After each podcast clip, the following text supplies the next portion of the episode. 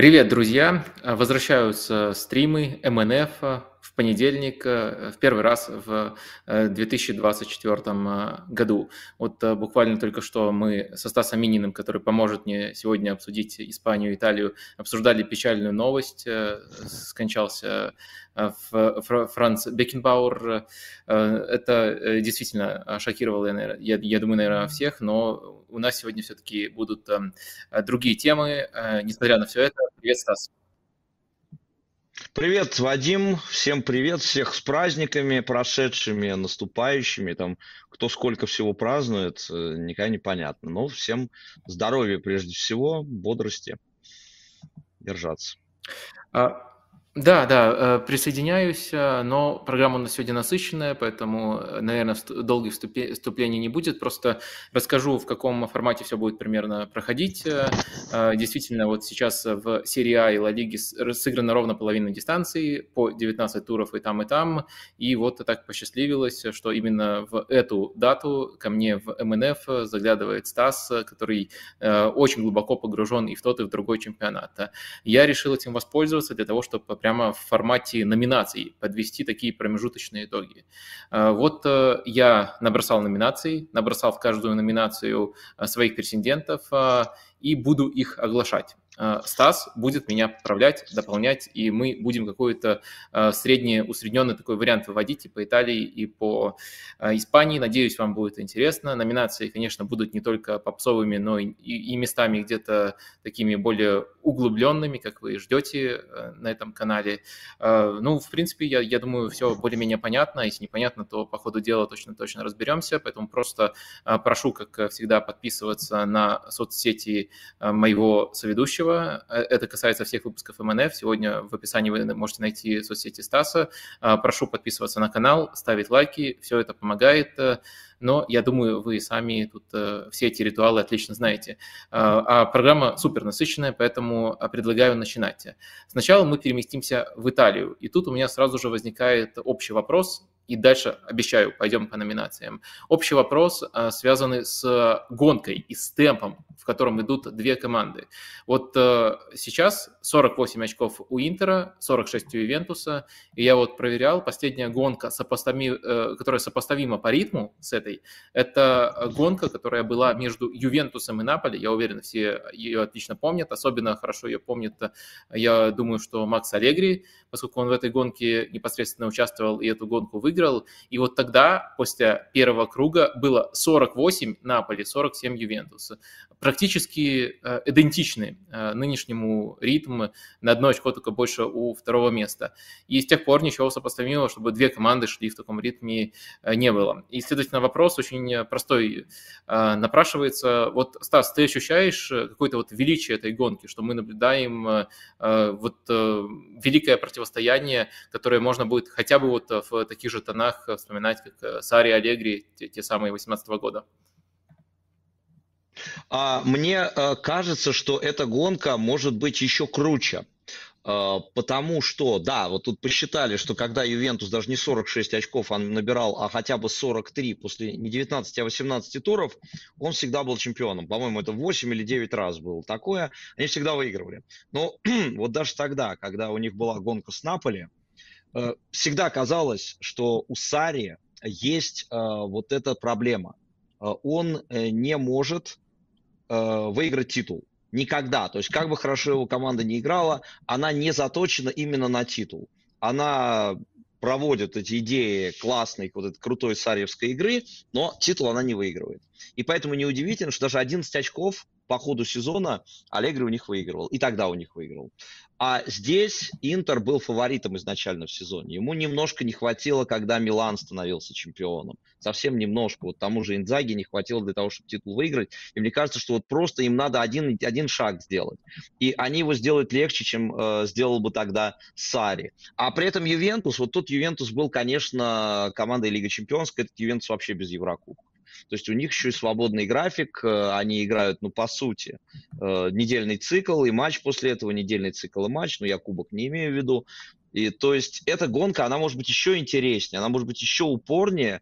И, э, но с другой стороны, а помнишь, вот два года назад вроде не было такого хайпа, но вторая половина сезона, и когда Милан выдал свою суперсерию, у них тоже с Интером была рубка до последнего тура.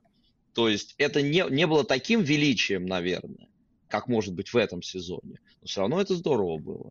Нет, я думаю, что это будет крутая гонка. Очень. А, ну, а, крутая гонка может быть э, из-за того, что много очков теряют, из-за того, что много очков набирают. И вот э, я делал акцент именно на том, что и тогда Наполи и Ювентус тягались, и обе команды вышли за 90 очков. И вот сейчас с этим ритмом команды прошли первый круг, и посмотрим, что будет дальше. Я не сомневаюсь прямо, что она будет очень увлекательной, но вот будет ли она такой, что вот плюс 90 у двух команд, что бывает нечасто вообще в любом чемпионате и всегда очень сильно запоминается. Э, вот тот стандарт, наверное, который установили Ливерпуль и Манчестер Сити, как золотые примеры вот такой гонки. Но и в других чемпионатах тоже периодически бывает, а может быть даже еще там раньше можно копнуть. Барса и Реал тоже выбирались периодически. Барса и Реал, эту отметку. Но, в общем, такие такие гонки сильно запоминаются, и будет здорово, если что-то подобное мы увидим. А, и перед тем, как перейти к номинациям, еще один, даже не вопрос, а вопросик, на него можно ответить совсем коротко, это Миранчук и трансферное окно. А, просто мы периодически обсуждаем выступление Алексея, и вот сейчас перед ним такая дилемма. С одной стороны, все немножко налаживается в последние месяцы, с другой стороны, э, в целом э, нельзя сказать, что есть э, четкая перспектива, вот что будет, если он продолжит находиться в Атланте. На твой взгляд, ему нужно оставаться, либо постараться форсировать уход. Я на всякий случай эм, для контекста поясню, что ты чуть ли не болельщик Аталанты, тебе очень симпатичен Гасперини, с одной стороны, но с другой стороны, я даже видел у тебя немножко агрессии в адрес Джан Пьера. Недавно в телеграм-канале ты заметил, как он едко комментировал эм, э, игру Миранчука. Ну нет, у меня не было агрессии, это скорее в комментариях у меня. Я там скорее подстебывал тех, кто считает, что Гасперини тупой и не выпускает Миранчука из лич, э, личной неприязни. Я думаю, что это совсем не так. А, я думаю, что Миранчуку не нужно уходить. А, и дело даже не только, не только в том, что у него сейчас очень хороший отрезок, который даже тренер отмечает. Я просто думаю, что э, Тарина, куда он мог бы уйти, э, сам Тарина немножко поменялся. То есть вот э, Юрич, который к Мирончуку как раз очень хорошо относится и хотел бы его видеть в команде, он также Мирончука бы использовал, как сейчас Гасперини. У Мирончука не было бы стабильного места в старте, мне кажется. Просто сейчас есть Влашич, и э, из трех нападающих двух выбирает Юрич, и они у него играют вот в этой тройке атакующей. То есть он просто роль Санабрия другую придумал, и это все работает. Я не думаю, что от того, что работает, Юрич станет отказываться в пользу того, что как-то работало в прошлом сезоне. Тем более, что там была немножко другая структура, и Влашич с Мирончуком тоже были конкурентами. Поэтому э, я думаю, что нужно ему оставаться там, где он сейчас. Нет ничего плохого в том, что ты э, играешь по 15-20 минут, но играешь очень полезно. А сейчас нет Лукмана, он уехал на чемпионат Африки, вряд ли Нигерия быстро вылетит. Так что есть возможность у Лехи э, сыграть э, вот этот отрезок максимально полезно. Может быть и выиграть место, может быть заставить пересмотреть Гасперини что-то, вот структуру своей игры, разные есть матчи. То есть, э, если бы Вторина просто железно, он был бы игроком старта, можно было бы вернуться. Но я просто в этом сомневаюсь. Угу. Ну, uh, в принципе, по по понятно. Uh, мне, мне кажется тоже, что нет пока четкого варианта, куда он мог, бы уйти. И это, конечно, отпугивает. Но, с другой стороны, я уже несколько раз фиксировал, мне все-таки кажется, что он даже вот эти вот успешные матчи, которые мы периодически наблюдаем, проводит вопреки. Вопреки стилю, в котором сейчас играет Аталанта. И это не та Аталанта, в которую он приходил, и это Аталанта, в которой э, может э, и не быть вообще новых Идича и Папу Гомеса, а вот ему все-таки лучше, чтобы эти роли, эти образы э, оставались и существовали в Аталанте, тогда бы Мирончук мог бы в один из них, в образ Ильича, влиться. И вот мне кажется, это был бы прямо идеальный сценарий, который, и, по крайней мере, на каком-то этапе все зависело только от него.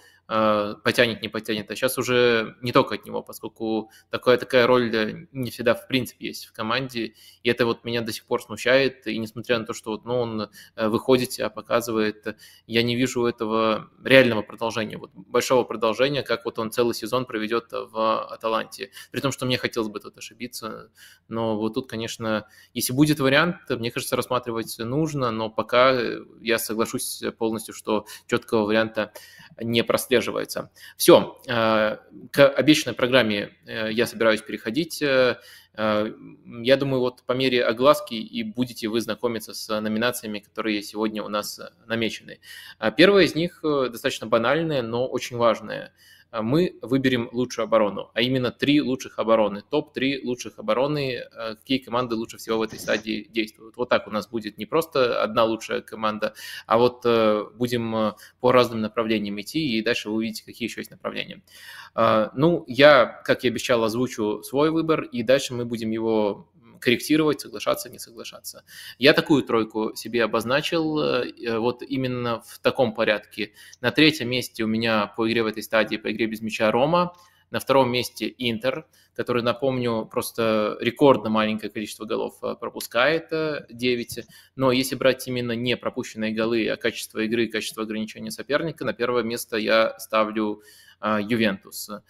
Ювентус э, и Рома из этих э, команд э, в первую очередь достигают вот таких результатов за счет прекрасной игры в низком блоке. Интер может быть вариативным, и может быть это им как некоторый плюс тоже нужно учитывать. Но если все-все сопоставить, я думаю, что Ювентус в этой номинации должен побеждать. Можем обсудить эти команды, можем еще кого-то назвать, если есть такие команды и э, вручим эту номинацию. Что думаешь, Стас? А, вот, я просто, ну, поскольку я номинации знал, я свои тройки тоже везде набросал. Вот передо мной блокнот, вот здесь ровно так же и написано. Рома, Интер Ювентус. То есть я думал, э, ну, Ювентус я поставил первым, Интер вторым. Я думал над этим местом, потому что я хотел немножко, ну, сделать ну, какой-то реверанс э, в сторону команд менее попсовых, менее известных. Там я думал, например, про Дженуа. Ну, все-таки Дженуа – это просто автобус. То есть у Ромы оборона все-таки э, более вариативная, там есть элементы и персоналки, плюс Рома действительно мало допускает голевых моментов. Просто, ну, чисто статистически мало их допускает. Мне очень понравилось э, то, как смог Мауриньо ну, вместе с Диего Льором получается заменить Криса Смолинга. Вот два сезона казалось, что это просто незаменимая фигура для обороны Ромы. А выяснилось, что она может быть заменена. И Диего Лоренто очень полезный игрок. То есть как они индика вписали, как они в ключевых матчах, например, с Наполи, где они выиграли 2-0, в обороне действовали, вообще не допустили никаких, почти никаких э, моментов. То есть да, вот только, только по этому поводу здесь можно, по-моему, обсуждать. А, ну да, Интер или Ювентус. Почему я поставил еще Интер на второе место? Я подумал, что Интер во многих других категориях будет на первом был бы на первом, и, например, в атаке. Но поэтому, э, ну а как не хвалить Юве? Помнишь, мы обсуждали в прошлый или в позапрошлый раз, насколько вот этот Ювентус э, Аллегри напоминает классический. И в последние месяца полтора он напоминает очень сильно. То есть, если вот тогда были две команды такие эталонные для позиционной обороны в Европе, Атлетику Симеона и Ювентус Аллегри. Атлетик Симеона по-другому сейчас играет. А вот этот Ювентус Аллегри, когда они без мяча, когда они ведут 1-0, это просто искусство.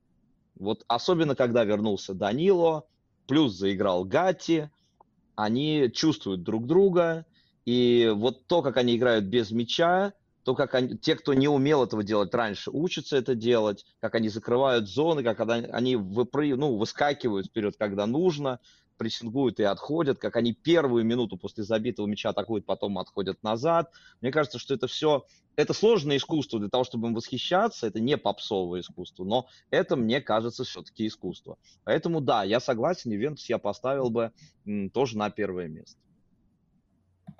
А, Еще одна команда, которую можно упомянуть тут, э, Болонья. А, то есть у Болоньи есть хорошая претензия. Конечно, тут многие смотрят на пропущенные мячи. Например, у Ромы их э, побольше, но мы уже это обсуждали. Руй Патрисио, ну, это просто ужасный вратарь для клуба, который имеет такие претензии. Именно само качество обороны и по метрикам, и визуально у Ромы очень хорошее. Но Болонья, дело в том, что даже по допущенным моментам, если мы смотрим, там, например, допущенные ожидаемые голы, а, на, на, с Ромой на одном уровне находится, и тоже, наверное, претендовать на эту номинацию могла бы, но я все-таки выбрал тут Рому именно из-за того, что она достигает своего э, за счет именно умения играть без мяча. У Болони все-таки, помимо всего прочего, очень многое строится на контроле. На контроле, который э, немножко ограничивает их атаку, но позволяет им очень много держать мяч, и помимо всего прочего еще терять мяч э, в таких ситуациях, когда все относительно безопасно. Это просто такой стиль Болонии, который приводит к маленькому количеству моментов, но но это не чистая позиционная оборона, вот я это так сформулировал бы, надеюсь, это понятно. Но поскольку вот э, и у тебя, у меня Болония все-таки не упомянута, тройка у нас э, совпадает, э, и мы ее фиксируем окончательно, и самое главное, фиксируем победителя. Лучшая оборона у Ювентуса на очень важный взгляд э, МНФ по Италии, который ведем мы с тобой. А, в общем, идем дальше. А, топ-3 лучшие атаки, наверное, в таком же формате. Я оглашу свою тройку, и тут действительно было труднее выбрать. Наверное, проще всего было выбрать э, первое место. Действительно, никто не создает столько моментов прямо с отрывом, и никто не атакует э, так вариативно, как Интер в этом году. А вот остальные команды очень тяжело. Если ориентироваться непосредственно на цифры, то, конечно, очень сильная атака у Наполи. Но э, там все-таки есть э, несколько нюансов, которые нужно э, упоминать, что и тренер менялся, и очень сильно поменялись э, настройки в этой атаке, как именно они доставляют мяч вперед. И было очень много проблемных матчей, где просто э, ход э, встречи толкал не качеством, а количеством много ударов наносить э, Наполи. То есть э, вопросики есть, э, проблемы в этой стадии есть, но э, все-таки э, совсем игнорировать э, Наполи э, не получается. Я их поставил но поставил на третье место. А э, лучше, а, вторая лучшая атака у меня все-таки тоже рассматривал некоторые, несколько команд, которые ярко играют с мячом, вроде Болони и Ферентины, но им не, не хватает конечного продукта. Может быть, это отчасти связано с качеством исполнителей, а структура очень хорошая, но все-таки мне кажется, что конечный продукт тут должен быть. И я поставил Милан, тоже немножко сомневался, э, потому что у Милана было очень много матчей, особенно когда все были более-менее здоровы, действительно э, теми, тех матчей, где можно было восхищаться тем, как они строят атакующую игру. Не, не удалось весь первый круг пройти на такой дистанции, но, честно говоря, никто, кроме Интера, его на таком уровне и не прошел. Вот э, у меня такая тройка получилась. Зафиксирую Интер первое, Милан второе, Наполи э, третье с вот такими трудностями выбора. Что у тебя? Ну, а, я вот прям себе написал, что Наполи брать не буду, э, именно потому что мне кажется, что вот именно структурно их атака, это еще такой багаж с Палетти и даже Руди Гарсии. То есть Мазари ничего здесь не привнес, а у Мазари уже длинный период, сколько, два месяца он уже в команде, то есть Наполе э, слишком э, сложная команда, чтобы ее какие-то номинации вообще выдвигать. Я поэтому на третье место Юве поставил, хотя, казалось бы, неочевидная вещь, но они при своей, ну, в общем, оборонительной игре все равно создают достаточно моментов. У них четкая ротация у Аллегри, вот э, как он выбирает, как он подбирает эти пары нападающих, когда все здоровые. Там сейчас появился Кинан Елдыс, очень впечатляющий мальчик. Э, меняет он Кьезу, Милик э, меняется с Влаховичем, причем это равноценные пары, которые может выходить, может одна, может другая. Они достаточно создают. Вот вчера мне тоже понравилось, как они вчера же играли, да, с Салернитаной, э, низкий блок этот взломали, да, на последних минутах, но все-таки они атаковали, плюс э, приду, умеет Аллегри выпускать на поле футболистов, которые атакам этим добавляют какое-то новое измерение, например, Айлинга, или как вот выходил раньше Фаджоли, потом Миретти, то есть все это у Ювентуса есть, мне кажется, что да, это не очевидно, что Ювентус вообще в этой категории рассматривается, но они исходя просто из своих возможностей, своих ресурсов, они создают достаточно моментов. и забивают достаточно. То, они бы могли еще и больше забивать. У них, кстати, э, по реализации э, такие показатели, что если бы они забили больше, они, может, еще и выше бы были. Не знаю. Ну, я поставил Ювентус, но третьим. Милан у меня тоже второй, потому что Милан, да, это команда в стадии перестройки, это команда, у которых есть проблемы э, с этим новой структурой игры, и с обороной есть проблемы, и кадровые проблемы. Но в атаке даже при страдающем Лиао они все равно хороши. И Оливье Жиру здесь лидер, то, как из глубины тот же Лофтус Чик подключается или Рейндерс, это все у них есть. Ведь атака это же не только три нападающих там или два, а это полноценная э, система. Вот у Милана, да, на втором месте. Не Интер, конечно, первый, здесь вообще не говорить нечего. Здесь достаточно назвать то, как Лаутаро и Тюрама, и уже понятно. Угу. Да, с Ювентусом я, пожалуй, соглашусь. А, тут нужно сделать э, две оговорки. Одна из которых э, немножко меня отпугивала. Все-таки Ювентуса прямо огромная пропорция моментов создается со стандартов, э, больше трети, и это отличается от любой другой команды, и отчасти это еще помогает немножко раскрывать матчи и потом э, создавать в более, э, больше некоторые моменты уже на пространстве. Э, но правда, абсолютно точно ты заметил, что если бы у них реализация не проседала, они бы забили больше, чем мы в итоге в таблице наблюдаем. Но в то же время, почему я все-таки с тобой согласен, меня впечатляет то, как Ювентус строит позиционную атаку, когда им нужно, грубо говоря. То есть, когда стадия матча их не устраивает, либо уже второй тайм и матч до сих пор ничейный, либо в первом тайме соперник закрывается, им нужно что-то придумать. У Ювентуса есть э, Э, есть э, хорошие варианты в атаке. Э, можете посмотреть в прошлых выпусках, мы уже несколько раз обсуждали их фланговые треугольники, как они ротируются в этих треугольниках. Кстати, одна вот из причин, почему лицом этого Ювентуса, на мой взгляд, вообще сейчас является Уэстон Маккенни. Он может просто в рамках треугольника абсолютно в любой зоне быть полезным. Ну и еще иногда просто кажется, что он вообще все три зоны в треугольнике занимает, поскольку он так много бегает.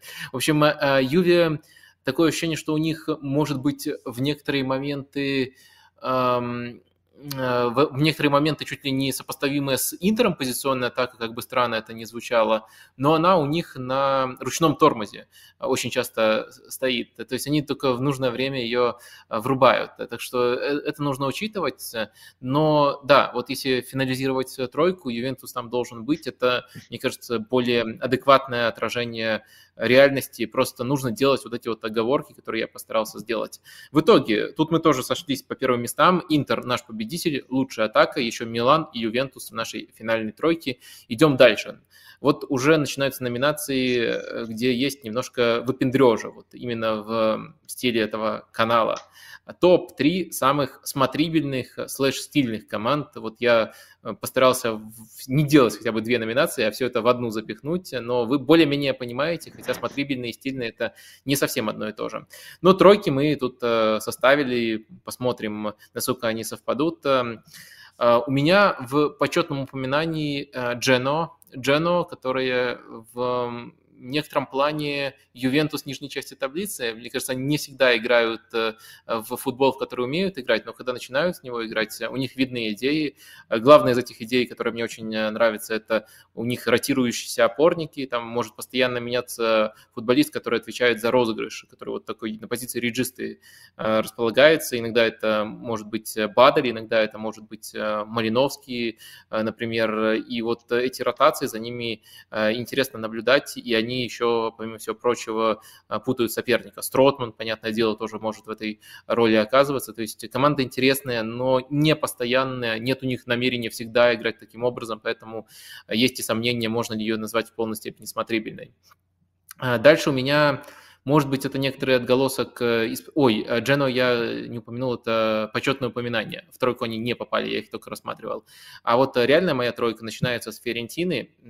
Не знаю, может быть, отдельно будет повод ее обсудить, поскольку есть тут некоторые отголосок из прошлого, и нельзя сказать, что Ферентина прямо развивается, но при Итальяно они играют в интересный футбол, местами скучный, но в то же время постоянно идейный футбол, и мне кажется, что это все еще как минимум в тройку входит. Просто на каких-то этапах Ферентина вообще могла на первое место тут претендовать. И выше у меня оказываются Фразиноне и Болонья, команды, которые мы многократно обсуждали. Э, Ди Франческо и Тиаго Мото очень э, здорово тут все выстроили.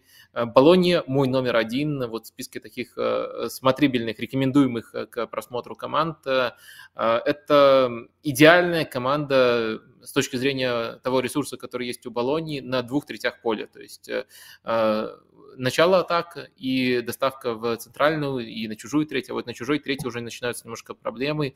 Но опять же, это, как я уже уточнял, может быть связано во многом с классом исполнителей, но вариативность приемов, которые они используют э, в первой стадии, она очень классная. И причем еще мне кажется, что иногда Тиаго в разных матчах копирует, э, черпает вдохновение от э, разных топовых тренеров, то больше похоже на Клопа, то на Гвардиолу, то бывал даже на Микеле Артету, э, и это тоже еще интересно смотреть за э, эволюцией этой команды. В общем, Болония, мне кажется, вот э, именно с точки зрения залипнуть и изучать, что, как у них там двигается, это номер один.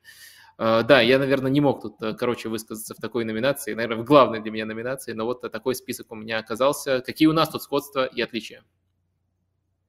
Ну, у нас здесь э, незначительное различие в том, что я Фразиноне постеснялся поставить на второе место. То есть я поставил Фиорентину все-таки на второе. Может быть, по старой памяти, но просто я как-то вспомнил, что и в этом сезоне и оживший Артур, и появившийся Паризи, то, как они решили вопрос, когда у них вылетал крайний защитник, и то, как у них играет Лукас Мартинес Кварта. То есть всегда есть какие-то элементы, вот именно зрелищные и необычные. Ведь это команда в общем Э, уровня, ну, где-то там пятерки, шестерки, семерки итальянской, а играет она в прогрессивный футбол. То есть итальяно э, продолжает что-то придумывать, изобретать, иногда даже во вред бывает в своей команде, там два ложных фулбека, которые одновременно поднимаются, то есть структурно очень интересно. Поэтому я их выше поставил, чем Фразиноне. Э, у Фразиноне, мне кажется, что да, с одной стороны, очень важно оживление просто любого проекта Ди Франческо, то, что он вернулся, и он, наконец, руководит командой, которая его, а не которую он просто унаследовал у кого-то, потому что хотел очень сильно работать. Э, и э, я думаю, что вот это важно. И то, что, конечно, он будет ставить свой футбол, где они отбирают мяч, где они сложно перестраиваются, выходят в атаку, играют в короткий пас, в касание. Это все у него будет обязательно. Очень важно что они переняли, вот взяли флаг у получается, э, Фразенон. Тем не менее, ну просто, может потому, что последние матчи меня не так впечатлили у Фразенона, как э, то, что я видел осенью, э, я их поставил на третье место. А Болония у меня тоже первая, и это, ну, очевидный выбор. Здесь есть и качество игры, и интересная структура игры, плюс есть результат этой игры и последовательность. Хотя в последних матчах э, вот э, с Удинеза их переиграл, э, сыграли последнюю ничью с Джену, но там уже была такая Болония более привычная, хотя и без Льюиса Фергюсона, но в основном, причем свой качественный футбол они выдавали даже без лидеров прошлых сезонов, каких как Арсалини, э, сумели вот за счет новой э, структуры игры все сделать. Ну и плюс они смело очень с кадрами себя повели, ведь расстались с возрастными игроками, то есть, э, да, э, все получилось, а Тяга Мото очень интересный тренер, и действительно его э, невозможно ни в какой ящичек запихнуть пока. То есть сказать, Э, ну вот э, коллега Андрей Клещенок пытался их распределить всех по ящичкам, а я вот не мог бы так сделать с Тиаго Мото и сказать, к какой школе он относится. Ну, это точно школа позиционного футбола, но он вариативен, да, это да. было как раз-таки вот одним из моих э, наблюдений. То есть э, вот у него всегда, а, если уже чуть больше деталей давать, э, build-up, построение атаки строится через эм, короткий пас. А как именно они будут строить, как именно будут трансформироваться футболисты, тут очень много вариантов может возникать. Кто поднимается в опорную, кто, следовательно, дает ширину. И иногда это очень вариативно даже в рамках одного матча. То есть есть э, у того же Гвардиолы иногда бывают э, высказывания про то, что наша проблема была в том, что мы слишком много двигались, что мешало нам э, поддерживать структуру. Вот казалось такая контринтуитивная мысль, он часто ее высказывает как претензию. Это означает в его глазах, что футболисты где-то не понимают его установку и, и много суетятся. А вот у Болонии это присутствует вот эта вот суетливость и большое количество ротаций даже в рамках одного матча при соблюдении структуры. Но в то же время это кажется кажется замыслом а, у Тяга Моты. Но он классный, он классный, безусловно, тут э, э, спорить нечего. И он выигрывает в этой номинации, его команда выигрывает в этой номинации, поскольку первое место и у тебя, и у меня Болонья. По Ферентине я оставлю на потом, э, вот э, можно сказать что-то вроде козыря, но есть за что мне конкретно вот поругать э, эту команду, но это будет в другой номинации. А тут, получается, просто Фразинона и Ферентина делят второе, третье место. Вот так будет, если сопоставить наш э, выбор выбор. А мы в таком случае э, двигаемся дальше. Следующая номинация э, тоже родственная, но не совсем э, прямая. Это топ-3 лучшие тренерские работы. То есть мы учитываем ресурс, который есть у тренера, и то, что он показывает. Причем, я думаю, в первую очередь показывает с точки зрения футбола, который он отладил для этой команды, а не только с точки зрения результата, который есть у этой команды. Но, в принципе, результат тоже тут э, сильно влияет на восприятие. Но важно, что мы обязательно учитываем ресурс, с которым работает тренер. И тут у меня получилась такая тройка. На третьем месте э, Эусебио Ди Франческо, который, наверное, впервые после Ромы получил команду, с которой он может свои принципы воплощать, и доказал, что он в полнейшем порядке. Если у него есть футболисты, с которыми, которые могут играть э, с мячом, которые могут играть в высокую линию, то он показывает хороший футбол, за которым приятно следить, как мы уже выяснили. Ну и на самом деле еще здорово, что он по результатам вполне уверенно держится э, выше зоны вылета. А, и при этом, если смотреть на метрики, то его команда даже лучше, чем кажется из таблицы. То есть э, и результаты такие, за которые можно хвалить. И еще, на самом деле, если смотреть на игру, то все должно быть чуточку лучше. На втором месте Симона Энзаги, Э, с одной стороны, тут нужно понимать, что ему хорошие условия создает э, Бепи Марота, и, может быть, та бедность, которая со стороны, э, видимо, у Интера, она немножко ложная, поскольку даже вот в таком режиме всегда очень боеспособный состав имеет в распоряжении Симона Инзаги. Но как он им распоряжается, до каких высот поднимает команду, как предлагает постоянно что-то новое, наверное, вот последнее большое изменение – это полузащита без Брозовича, которая больше действует свободно, которая предполагает ротации и за которой очень интересно следить. А, в общем, он, э, мне кажется, занимает относительно своего ресурса очень э, э, показывает очень хороший, хороший результат относительно своего ресурса, и по качеству игры Интеру нет равных, это тоже невозможно игнорировать. Но все-таки на первое место у меня есть кандидат более подходящий. Я думаю, ты уже догадался, кто это. Конечно же, это Вальтер Мадзари. Ладно, Тягомота. Ну нет, Тягомота, Тягомота конечно, мы его уже... Да, мы его уже обсудили. Твоя тройка какая? А, ну смотри, я здесь решил э, Аллегри и Инзаги не брать, потому что мне казалось, что здесь важно подсветить mm-hmm. вот э, работы тех, кто останется без других номинаций. Э, на третьем месте у меня э, Роберто Даверса, по той же логике, что и э, Эусебио Ди Франческо. Даверса тоже получил команду, подходящую ему. И э, он сделал команду похожую на Парму, которая у него была. Чем-то, конечно, отличающийся, например, выше прессингует иногда э, Лечи. Но, в общем, такая команда, которая любит дриблинг. Здесь есть игроки, которые умеют убегать. Мне, например, очень э, Ламек Банда впечатлил э, в этом сезоне, особенно вот в последние месяцы. Э, и э, мне кажется, что такая цельная команда с интересными игроками, которые, вот, казалось, прошлый сезон Лечи уже был хорошей командой. И некоторых игроков они отпустили, э, и думалось, что будет вот сейчас за выживание бороться. Нет, Лечи с новым тренером продолжает те же идеи развивать и уже каких-то новых игроков э, подсвечивает. Мне кажется, что Роберто Даверса очень этой команде подошел. Э, на второе место я поставил двух тренеров через слэш. Понятно почему. Я поставил Гаспа и Юрича. Потому что в прошлом они э, при изменившейся системе, ну не системе, а подходе, при изменившемся подходе к игре их команд, Аталанта и Тарина, они обе стали э, ниже опускаться, они не прессингуют уже так безумно по всему полю. То есть прошлый сезон это была подготовка этого продукта, а в этом сезоне это уже презентация. И мне кажется, что в целом и Аталанта, и Тарина с этим справляются. Они э, в основном хорошо играют.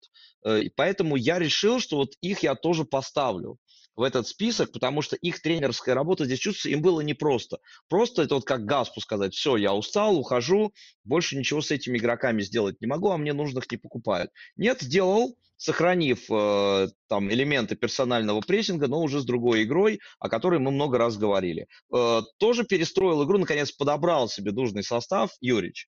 Но выбрать из них двоих я не мог, поэтому я их поставил через слэш. На первое место я поставил Тиаго Моту по уже э, названным причинам. Конечно, Болония самая впечатляющая из вот этих команд, э, таких не топовых, э, и по всему, по качеству, по идеям, по результату. Это тренерская работа. Здорово, что Мото второй сезон продолжает с Болонией работать полный на этот раз.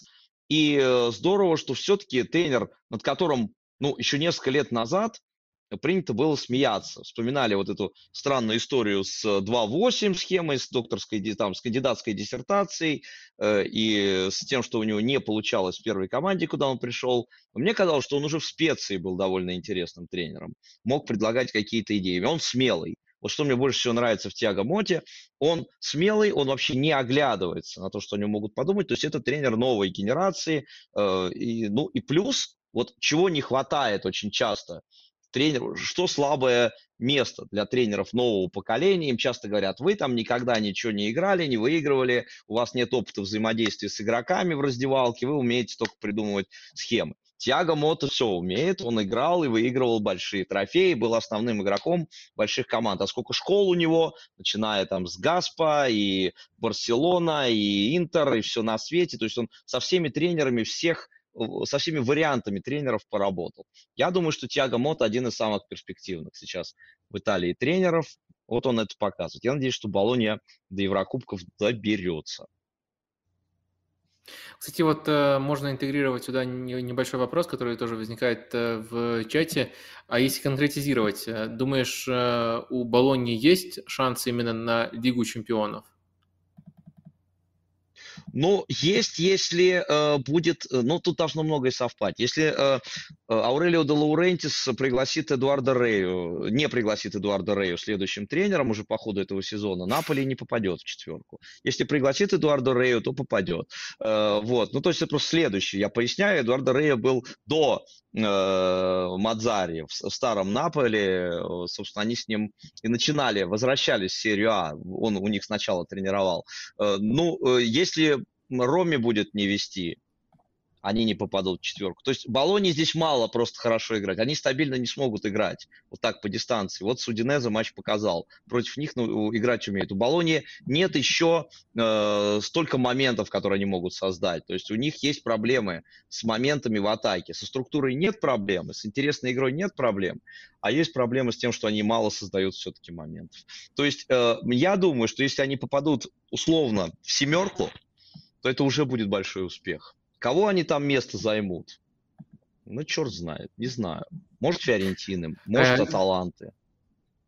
Может, Лацио. Я с тобой солидарен, ну и не, не за результатами. Что мы вот за этими плебейскими результатами смотрим Болонью? Мы Болонью за другое смотрим, а там, если уже совпадает, что они высоко идут там на каком на пятом сейчас месте, то это просто а, приятные бонусы. Но вот серьезно к Болонью у меня такое отношение. Если отвечать на вопрос, мне тоже кажется, что Болонья скорее не попадет в четверку или пятерку. Ну, пятерка тоже может быть теоретически Лига Чемпионской, если Италия продолжит удачно выступать в этом сезоне Еврокубковом. Просто потому, что слишком много сильных команд э, находятся на слишком опасной дистанции. То есть я могу для каждой из них отдельно нарисовать сценарий, в котором они проигрывают Болонии по итогам сезона, но мне кажется, что вряд ли вот просто столько более сильных по составу команд э, все разом э, не смогут сократить эту дистанцию. Для кого-то это 3 очка, для кого-то это 4 очка, для кого-то 2 очка, но кто-то из них, мне кажется, Болонию точно нагонит. Я думаю, даже две или три такие команды будут. Тут просто плотность прямо феноменальная в таблице. Э, в серии А 10 место 27 очков, 4 место 33 очка, и тут все эти команды могут местами еще 10 раз эм, поменяться. Так что мой ответ скорее нет, но это нисколько не затмевает заслуги, которые есть у Тяга Мотта, который выиграл у нас вот очередную номинацию. Лучшая тренерская работа по итогам первого круга – это Тяга Мотта. А, ну что, а, теперь самая попса, топ-3 лучшие команды. А, ну, учитывая, вот, наверное, все сказанное, тут можно просто огласить выбор, учесть, кто, кто как сбалансирован или не сбалансирован. В общем, мне кажется, что в, в данном случае таблица не врет, и я тут просто Тут, э, конечно, в, иных чемпионатах в иной э, момент можно поизгаляться и не в таком порядке расставить, но в Италии, мне кажется, сейчас э, таблица тут адекватно отражает действительность, и у меня такой же порядок Милан, Ювентус, Интер в таком порядке, и Болония – это команда, которую я ближе всех рассматривал, но все-таки не решился включить. Вот у меня тут все банально если все, все, все, все сопоставить, учесть баланс, я думаю, так, так, так и будут расставлены э, команды. Есть у тебя возражения, Стас? Ну, а я решился все-таки Болонию поставить третий. Угу. То есть вот я подумал, что Милан все-таки слишком неровен. То есть очень неровная у него была игра, были причины объективные, были причины невезения, как там в Лиге чемпионов, например.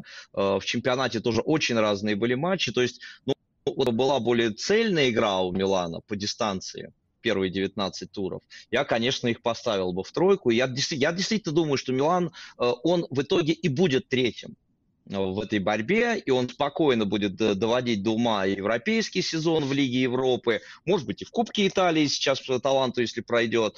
То есть он в, вот даже не в четверке, а в тройке будет. Но по впечатлению все-таки э, я не мог не поставить Болонию третий. А Интер первый, да, по-моему, он, эм, ну, вот на вот этот шаг в, ну, может быть, не в два очка, а может быть, побольше, тут мы можем, не знаю, как угодно измерять, он Ювентус опережает пока. Но Аллегри же говорит, что они борются за что? За то, чтобы оторваться от пятого места побыстрее. Аллегри говорит. Поэтому второе место для них нормально.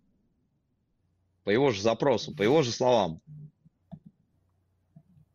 Ну, мне кажется, он тут все-таки скромничает. Это нормально. Многие тренеры такую игру ведут. Э, даже если они вообще не отстают от первого места. Мы в чемпионате Испании это еще будем обсуждать, э, как Жирона себя позиционирует. Э, но в целом, да, я, я в принципе, во всем согласен. Если говорить о Ювентусе и Интере по Милану, я точно согласен с тем, что если выбирать сторону, аргументацию, по которой Милан, несмотря на то, что у них уже отрывчик сформировался от э, четвертого места, не включать, то это неровность. Действительно, у Милана, возможно, вот из всех команд, которые мы упоминаем, самый большой контраст между хорошими матчами и блеклыми матчами. У Болони такого контраста нет, но, с другой стороны, Болония э, команда пока еще очень красивая, но с э, очень понятным потолком. То есть хорошо захватывают контроль а трансформировать этот контроль в качество игры не всегда получается. И вот это вот э, парадокс, с одной стороны, с таким ресурсом ты захватываешь контроль, и это уже круто. А с другой стороны, это все-таки смущает, поскольку все-таки номинация именно вот про баланс, про конечный продукт. А вот мне кажется, тут некоторых вещей Болони может не хватать. А, ну, поскольку мы разошлись не по первому месту, тут просто так и зафиксируем, что третье, четвертое разделили Болонье и Милан у нас, ну а по первому мы снова сошлись.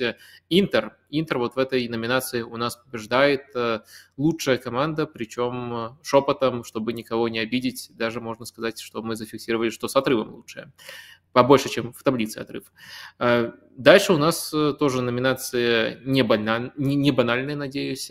Это три главных обмана в турнирной таблице. Это номинация, где мы зафиксируем, э, кому таблица льстит э, и где все более-менее расходится с нашими впечатлениями.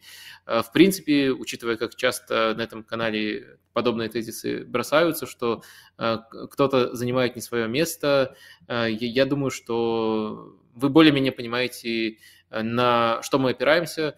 Это и данные, но в том числе и просмотр матчей. И я тут такую тройку вывел команд, о которых нужно поговорить в контексте везения-невезения. Это, безусловно, э, Ферентина. По третьему месту немножко сомневался, но мне кажется, что э, Ферентина все-таки это команда, которая Э, который, которая не играет э, вот именно на свое место. У них по результатам в этом сезоне прогресс, четвертое место, но Трича, Тричана очень э, здорово, вратарь Ферентин Тричана очень здорово тащит, и очень много матчей, где Ферентина пытается играть в свой футбол, но не сказать, что хорошо получается, а в итоге неплохой результат добывают. Вот мне кажется, что были отрезки при итальяно, когда Ферентина банально играла лучше. Сейчас просто по результатам норм, но это не означает, что вот а, э, не означает, что Терчано чуть сказал. Я собирался сказать, итальяно вывел свою команду на пик, а получилось Терчано вывел свою команду на пик, что ближе к истине на самом деле. Короче, я думаю, что Ферентина сейчас не лучше за все время, что итальяно ее тренирует, э, а по результатам кому-то может показаться так. И вот поэтому Ферентину вот включаю в команды обманки, а также, конечно, в командах э, обманках э, должно найтись место Удинеза, который которые не особенно там вот подцы эти изучают э, продвинутые данные, может быть, не особенно даже смотрят матчи своей команды, и они все-таки обманулись, сделали тренерскую рокировку, и сейчас немножко пожинают плоды регрессии к среднему, из зоны вылета команда выбралась. Но мне кажется, она и, и таким образом вы, выбралась, и она там просто не должна по качеству демонстрирования футбола находиться. А, вот, э, в принципе, так все с ней просто. Ну и Наполи, Наполи, который э, еще при Спалете начал играть э, хуже, чем тот чемпионский уровень, который с ними ассоциируется, и эти проблемы продолжились при следующих тренерах, при Гарсии, и усугубились при Мадзаре, но все равно, если бы Наполи хотя бы в среднем ритме реализовывал свои моменты, Э, все равно мы говорили бы про то, что у Наполи проблемы там с, со взломом автобусов, э, э, есть проблемы с эм, контролем некоторых матчей, но все равно это не девятое место, это далеко не девятое место, это намного ближе должно быть к третьему, я бы даже сказал, месту. Вот таким образом таблица врет нам про Наполи. То есть это все равно разваливающаяся чемпионская команда, но это не девятое место. Девятое место – это слишком сурово. Вот я такие искажения для себя отметил. Э, что у тебя в списке, Стас? Ну вот я думал про Фиорентину, но э, я на третье место поставил вот э, такое э, обстоятельство, что Рома в таблице ниже Лацио и вообще не в четверке. То есть по мне, это может быть продолжение твоей мысли про, про Фиорентину, по мне четвертой командой должна быть Рома. А она внизу, она вообще сейчас не в зоне Еврокубков. То есть это, а вот сейчас посмотрят люди на таблицу после 19 тура, скажут, какой кошмар, Мауриньо надо гнать. Но Мауриньо вообще опровергает стереотипы. Третий сезон, и в чем у него гармония. Ну, в чем? Ну, а, я просто потому, что я гармония и, с, и с тобой согласен с этими людьми. То есть, если Мауриню прогнать, я думаю, что глобально для Ромы станет э, лучше. Это будет шагом вперед э, с точки зрения Но я просто не вижу основания развития. Пока. А с Может точки зрения быть, того, что они должны быть выше, это да, правда. Правда. Да, вот, вот Ромов должна быть выше. На втором месте у меня девятое место Наполи, потому что хотя бы из уважения к Руди Гарсии, он оставлял э, здоровую вполне команду, ну как здоровую, э, умеренно здоровую команду э, Мадзари, команда была в тройке и даже в двойке по нескольким ведущим показателям, там, не набранные, недополученные очки, PPDA, XG, ну, по всем в тройке была ну, это точно не команда, которая должна быть девятой. То есть это как надо до, доразваливать ее, чтобы она была девятой, как нужно плохо работать. А на первом месте у меня Удинезе.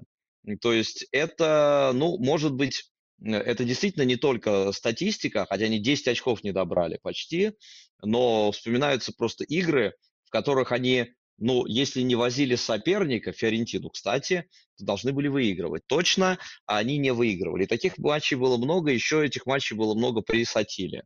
То есть э, Чофи по большому счету ничего не сделал. Мне кажется, что больше сделало то, что вернулся в команду Перейра, который был без клуба, он вернулся, и у них так, им такого игрока не хватало. Тавен был нестабилен, Делафеу не играет. Э, вот он появился, и все более-менее склеилось. Э, и это должно было произойти. Ну, вот действительно не хватило терпения. То есть я по сравнению с твоим, э, с твоим списком, я просто местами поменял э, Наполи и Удинеза. Но, в общем, я согласен, что учитывая масштаб провала Наполи, нужно зафиксировать, что это не такой глубокий провал. То есть, ну, в зоне Еврокубков и в пятерке, и в четверке может быть. Ну, в пятерке точно. Они все-таки быть должны.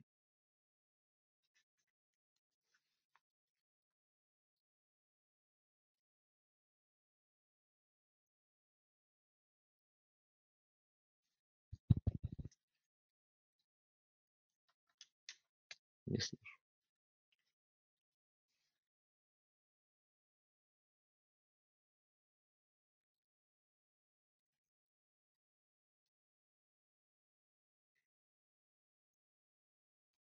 Ой, ой, ой, э, у меня, кажется, был выключен звук.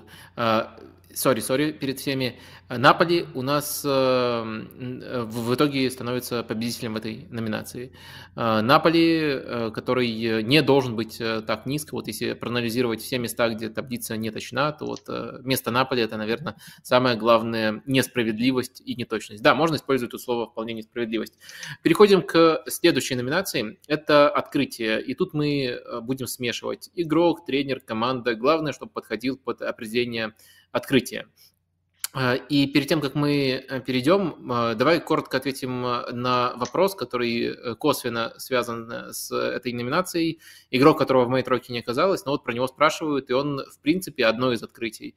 А как вы считаете, созрел ли Бисек для основы или тройка Повар, а Черби Бастони лучше? Из Интера немецкий центральный защитник, право центрального здорово исполняет. Вот как ты думаешь, Стас, э, созрел он для основы уже? Но он созрел для основы, может быть, просто не для основы Интера. То есть в Интере сказали Повар, а может быть Дармиан. Тут даже так. То есть он даже не второй выбор.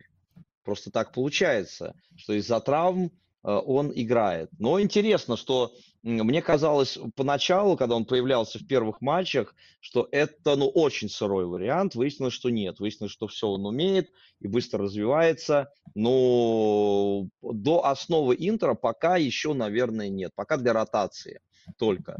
Э, если бы он сейчас, э, его пригласили в какую-то другую команду, с другими задачами, может быть, он однозначно там играл бы основном. А, ну, с одной стороны, да. С другой стороны, у меня просятся немножко провокационные мысли, которые как бы работает и в две стороны, что и повар пока не сказать, что хорошо адаптируется в Интере, и Бисек впечатляет.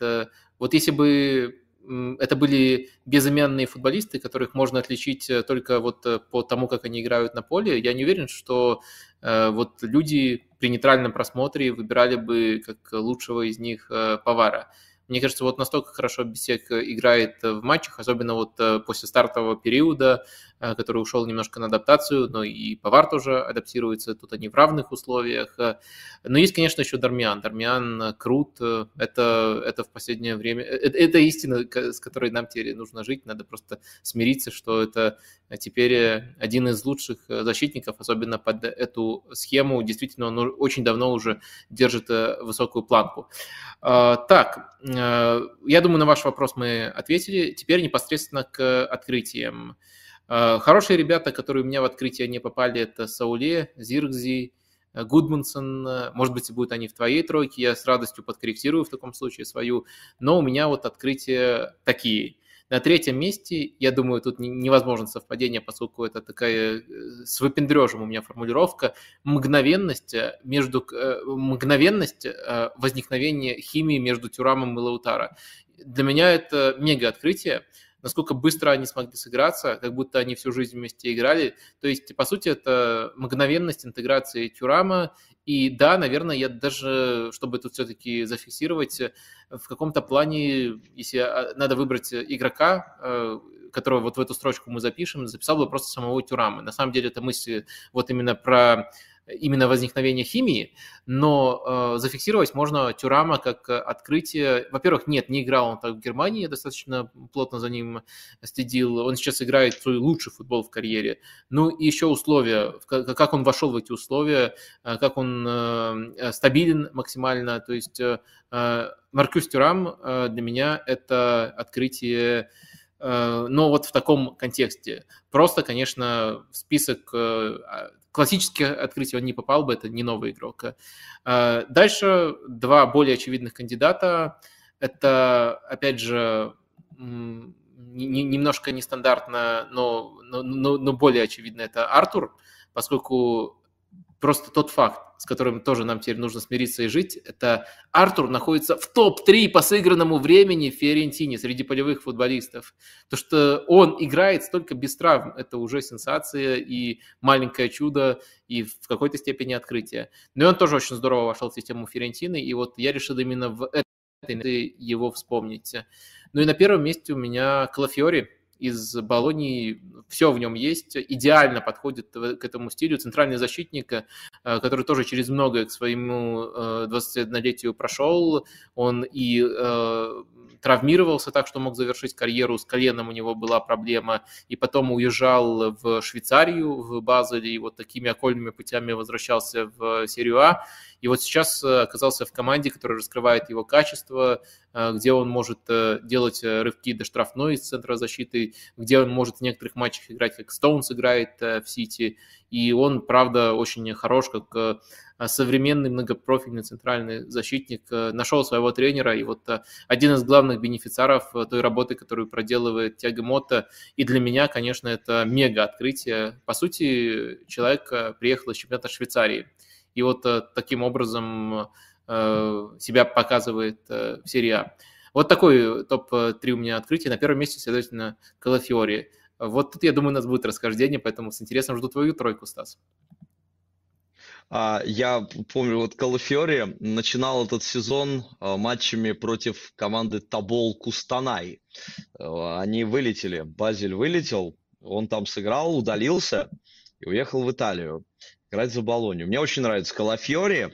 Э, я его еще сегодня отмечу по, по другому поводу. Э, но вот здесь ты как будто заглянул ко мне в блокнот. Потому что у меня так последовательно и написано. Джошуа Зиргзе, Альберт Гудмансон и Матиас Суле. Суле на первом месте, потому что самый впечатляющий, конечно. Вот, э, ну, как я оценивал, э, здесь э, открытие и прорыв одновременно. То есть, ну, Гудмунсона не могу соврать, что я много его видел до, до сих пор. Зиргзей, конечно, видел. И в Германии еще он играл, и никогда я не думал, что из него вырастет большой футболист. А сейчас я ловлю себя на мысли, что вот э, если бы знали летом, когда уходил из Реала Карим Бензима, надо было брать Зиркзея. Потому что по, по манере игры он его часто напоминает, опускается до центра, обыгрывается, очень альтруистичный игрок, раздает передачи. Ну, это, в этом может быть и проблема Болонии. Тут нужен был бы человек, который забьет 20+. плюс. Зиркзей на такого не похож. Но как он работает на команду, это впечатляет. Гудмунсон, техника его, вот когда я увидел первые матчи с ним, просто был ошарашен. Что человек делает? На ровном месте берет, обыгрывает, создает, бьет э, с любой дистанции. То есть, э, ну просто... Вот Джену организованная команда, но при этом еще вот есть такой игрок, как Гудмансон который и результат может дать, и дает его в, в итоге. А на первом месте у меня Матиас Суле, просто, ну, для меня главное открытие всех э, вот первого круга. То и как он в команде это играет, и что он показывает, и насколько он уверен в себе. То есть я этого не видел, когда он играл иногда за Ювентус. Здесь, ну, выяснилось, что это вот, да, игрок очень высокого уровня, действительно высокого, звездного. Я боюсь, что Ювентус его будет продавать. А может и не боюсь, может хорошо, если они его будут продавать. Может быть, куда-нибудь продадут какой-нибудь интересный клуб. Э, но Суле, вот для меня Суле. Угу. И как нам тут а, поступить? Эм, э, ну, не знаю. Можно, бы... можно да. просто как бы мой коммент... оставить мою версию как комментарий э, к Калафьоре, который победит, тем более, что Калафьоре мне тоже очень нравится. Ну, тебе Суле тоже нравится. Можем объединить а, Калафьоре с. Да, да, давай все-таки э, сделаем совокупную версию, и я в таком случае предлагаю э, тут э, Гудмунсона. Я немножко уточню, почему я предлагаю. Но, во-первых, из вот этой тройки он был ближе всего к моим открытиям, э, но все-таки не попал, поскольку я там решил немножко оригинальности проявить, э, о чем уже немножко жалею. А, в общем, э, мне кажется, что он лучше всего подходит именно под определение открытия, потому что для меня все-таки у, меня немножко другое восприятие Суле. Как раз-таки э, каждый раз, когда он выходил за Ювентус, я четко понимал, какой у него талант. Мне кажется, он э, постоянно, по крайней мере, вот на уровне демонстрации своего технического потенциала очень сильно выделялся, и в то же время мне было понятно, и до сих пор, кстати, понятно, что Ювентус не, не подходящая для него команда, которая ему не будет позволять открывать в полной мере, раскрывать в полной мере этот э, талант. И мне кажется, что э, это не вот такое полное открытие, э, не футболист, которого ты мог вообще не слышать э, раньше. А вот Гудмунсон, понятно, это немножко субъективно, разные люди следят за разными командами. А мне кажется, в большей степени подходит под это определение. Зиргзи, следовательно, тоже футболист, который был более знаком, просто очень сильно прибавил. Вот так получается. Сауле попал в свою команду, Зиргзи прибавил, а Гудмунсон для меня взялся почти из ниоткуда. Серию Б я а, особенно не смотрю. В других командах э, в Эридивизии, мне кажется, он так э, не выделялся, и тоже это не совсем э, мой приоритет с точки зрения просмотра футбола. Поэтому для меня это почти человек из ниоткуда, Гудмунсон. И я с тобой полностью согласен, что он очень классный. Плюс еще есть один ракурс, который сводится к тому, что э, в нем сочетается и очевидное, и неочевидное, потому что Сауле – это все-таки Э, для клуба уровня Фразеноне технический гений. Его талант очень легко распознать. А Гудмунсон, он и двигается умно и вариативно, и в то же время иногда классные технические штуки показывает. То есть, э, мне кажется, это не такой очевидный для просмотра футболиста, но в то же время максимально полезный. Вот э, я бы его по совокупности всех факторов все-таки выбрал. Ты не против? А, нет, я не против. Кстати, про Калафьори э, я вспоминал, что он-то ведь играл в Роме еще раньше, и в той самой Лиге конференции, которую они выиграли. Поэтому для меня он не был вот таким, ну, совершенно э, новым игроком, тем более, что мы его еще и в Базеле видели еще и в прошлом сезоне. Ну, как мы видели? Ну, вот э, мелькал он, помнил я, что итальянца из Ромы они э, взяли. Ну, давай сойдемся на Гудмунсоне. Это хороший вариант. Кстати, Гудмансон, это же ведь он, по-моему, футболист в четвертом поколении, а, у которого прадед э, был еще игроком сборной. Играл за Арсенал. А дед был, по Да, да, да, да, да. А дед был министром и прогорел на коррупции или на чем-то там в Исландии. Но был футболистом до этого сборной. И мама играла, в общем, все играли. Как сага, а, это да, сага э, исландская. Это правда, это Э, это, э, э, это правда очень интересный у него бэкграунд. Ну, в общем, Гудмунсон в итоге номинацию выигрывает. Калафьори еще, по-моему, даже при Фансеке успел поиграть, но вот именно в Роме с ним-то страшная да, да, травма да, да, да. случилась. И для меня вот травмы тут это дополнительное обстоятельство, которое заставляет его уважать. Я правда думал, что чувак э, сломался, хорошо, что хоть хоть на каком-то уровне играет, и вот теперь чемпионат Швейцарии, серия Б будет его уровнем. А он приходит и становится важным звеном команды, которая, вот, э, как мы выяснили, на Лигу чемпионов э, претендует.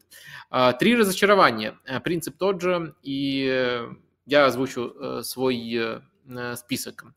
А, на третьем месте у меня а, нападающие Ферентины или даже политика выбора нападающих Ферентины, которые, как мне кажется, ограничивает э, команду. То есть Ферентина с точки зрения зрелищности, с точки зрения умения захватывать контроль, с точки зрения э, очень многих игровых механизмов, ну, приятная команда, которая классно распоряжается своим ресурсом, но что они делают на чужой третий, иногда смущает. Э, смущает и выливается в поток навесов. А. И мне кажется, это во многом связано с типом нападающих, на которые, на которые они делают э, ставки, ставку.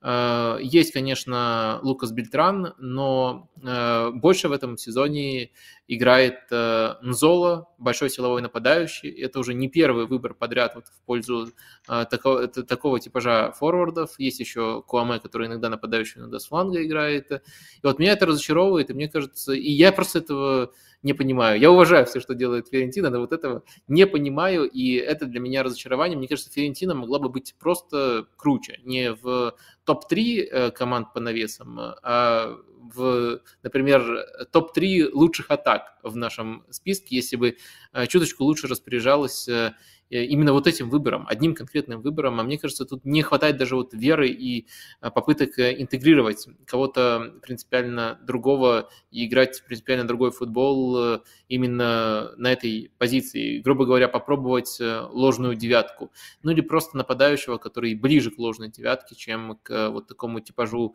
силовому. Это мое третье разочарование. Второе разочарование Костич – Э, ну, тут, наверное, самое банальное. Просто вот игрок, от которого были ожидания, у которого, мне кажется, скорее позитивный был прошлый сезон, а в этом сезоне Юве выглядит интереснее, когда он не играет. Причем, мне кажется, сразу два футболиста на его позиции демонстрируют эм, лучший уровень. И более интересная идея – это и Камбьяза, это еще и Айлинг. Э, не, сори, сори, Илинг, правильно э, говорить. Э, ну, в общем, английский молодой талант Самуэль Илинг из Ювентуса. В общем... Илинг правильно. Костич... Что? Илинг правильно. Илинг. Да, да, да, да. А, я отдельно проверял, как его называют, э, в том числе в видосах на канале Ювентуса. Илинг. Илинг – это правильно, даже если немножко контринтуитивно. А, и Тарина – это для меня третье разочарование. Тут э, личные мои комплексы. Э, по игре нет разочарования, по игре нормально распоряжается своим ресурсом э, команда, но э, мне очень нравилась работа Юрича вот все время, что он работает в Торино. Мне нравилось, как он сделал из них прессинг-машину, мне нравилось, как он доминирует территориально над многими соперниками. Я видел у него намерение сделать команду более тонкой в позиционных атаках. Но, к сожалению, э, мне кажется, что в этом направлении немножко проваливается Тарина, и матчи их э, это действительно разочарование, и можно тут э, сделать, свести все к вот одному показателю, который олицетворяет то, что мы наблюдаем в матчах, это пасы в убойную зону. Тарина – это единственная команда в серии А, которая и допустила э, в свою убойную зону меньше 100 передач, 84, и сделала меньше 100 передач удачных в убойную зону соперника 91. Это означает, что в их матчах просто таких э, передач очень мало. Они и ограничивают очень здорово, и сами с мячом ничего сделать, э, как правило, не могут. Ну, ничего, наверное, слишком сильное слово, но близко к тому, чтобы ничего не показывать с мячом. И это, конечно, смущает. Э, и Тарина, их матчи – это Э, суровое испытание, но даже не столько мне скучно при просмотре матчей претензий, сколько я видел у этой команды потенциал, базис, э, вот связанный с игрой без мяча, блистательный построил Юрьевич. И дальше еще бы хотя бы базовые идеи в позиционной атаке привить команде, и это было бы просто вау, команда конфетка. Но вместо этого вместо этого что-то другое нам в обертке подсовывают. И я просто верил в эту команду, и вот сейчас начинаю разочаровываться. И поэтому именно вот в эту рубрику разочарования ты попадает. Вот такая у меня э, тройка. Какие тут возражения, дополнения и кого мы в итоге выберем? Ну, для меня Тарина не разочарование. Я у них не видел такого потенциала, что они станут именно командой, играющей позиционную атаку. Хотя Юрич действительно все время говорил, что вот мне бы еще этого доучить. Один сезон, а вот мы сейчас взяли Ричи, и он будет важным игроком. В результате Ричи скорее игрок ротации. То есть Юрич э, отказался, если он и хотел, он отказался действительно от этой идеи. Э, я думаю, что действительно для него, э, у него нет для этого либо идей, либо игроков. Я просто не ждал этого. Поэтому это не разочарование для меня, я скорее позитивно отношусь к тому, что у Тарина получается. У них появился Сапата, который э, вот стал таким важным элементом. У них не было такого нападающего. Э, и вот теперь они от этой... Это даже не печка, как печка. Печка сзади должна быть. Вот они от э, такого нападающего и пляшут. Вокруг него пляшут. Э, у меня другие разочарования. То есть э, у меня Лацо, ну, может быть, это э, разочарование ожидаемое, может быть, это долгосрочное. Но э, на третьем месте у меня Лацио, о котором мы много раз говорили, то, что Сари э, не удалось не просто Сари Бол построить, этого, наверное, уже никто и не ждал, но то, что команда по-прежнему до конца и не знает, какой футбол она играет. И играет в зависимости от состава, и сам состав меняется. И игроки, которых взяли, они то подходят, то не подходят. Вот э, для меня Лацио третье место. Второе место для меня это окончательный э, стилистический качественный регресс Сосуола. То есть то, что это уже не настоящий Сосуола, настоящий играет сейчас в форме Фразиноне, это да.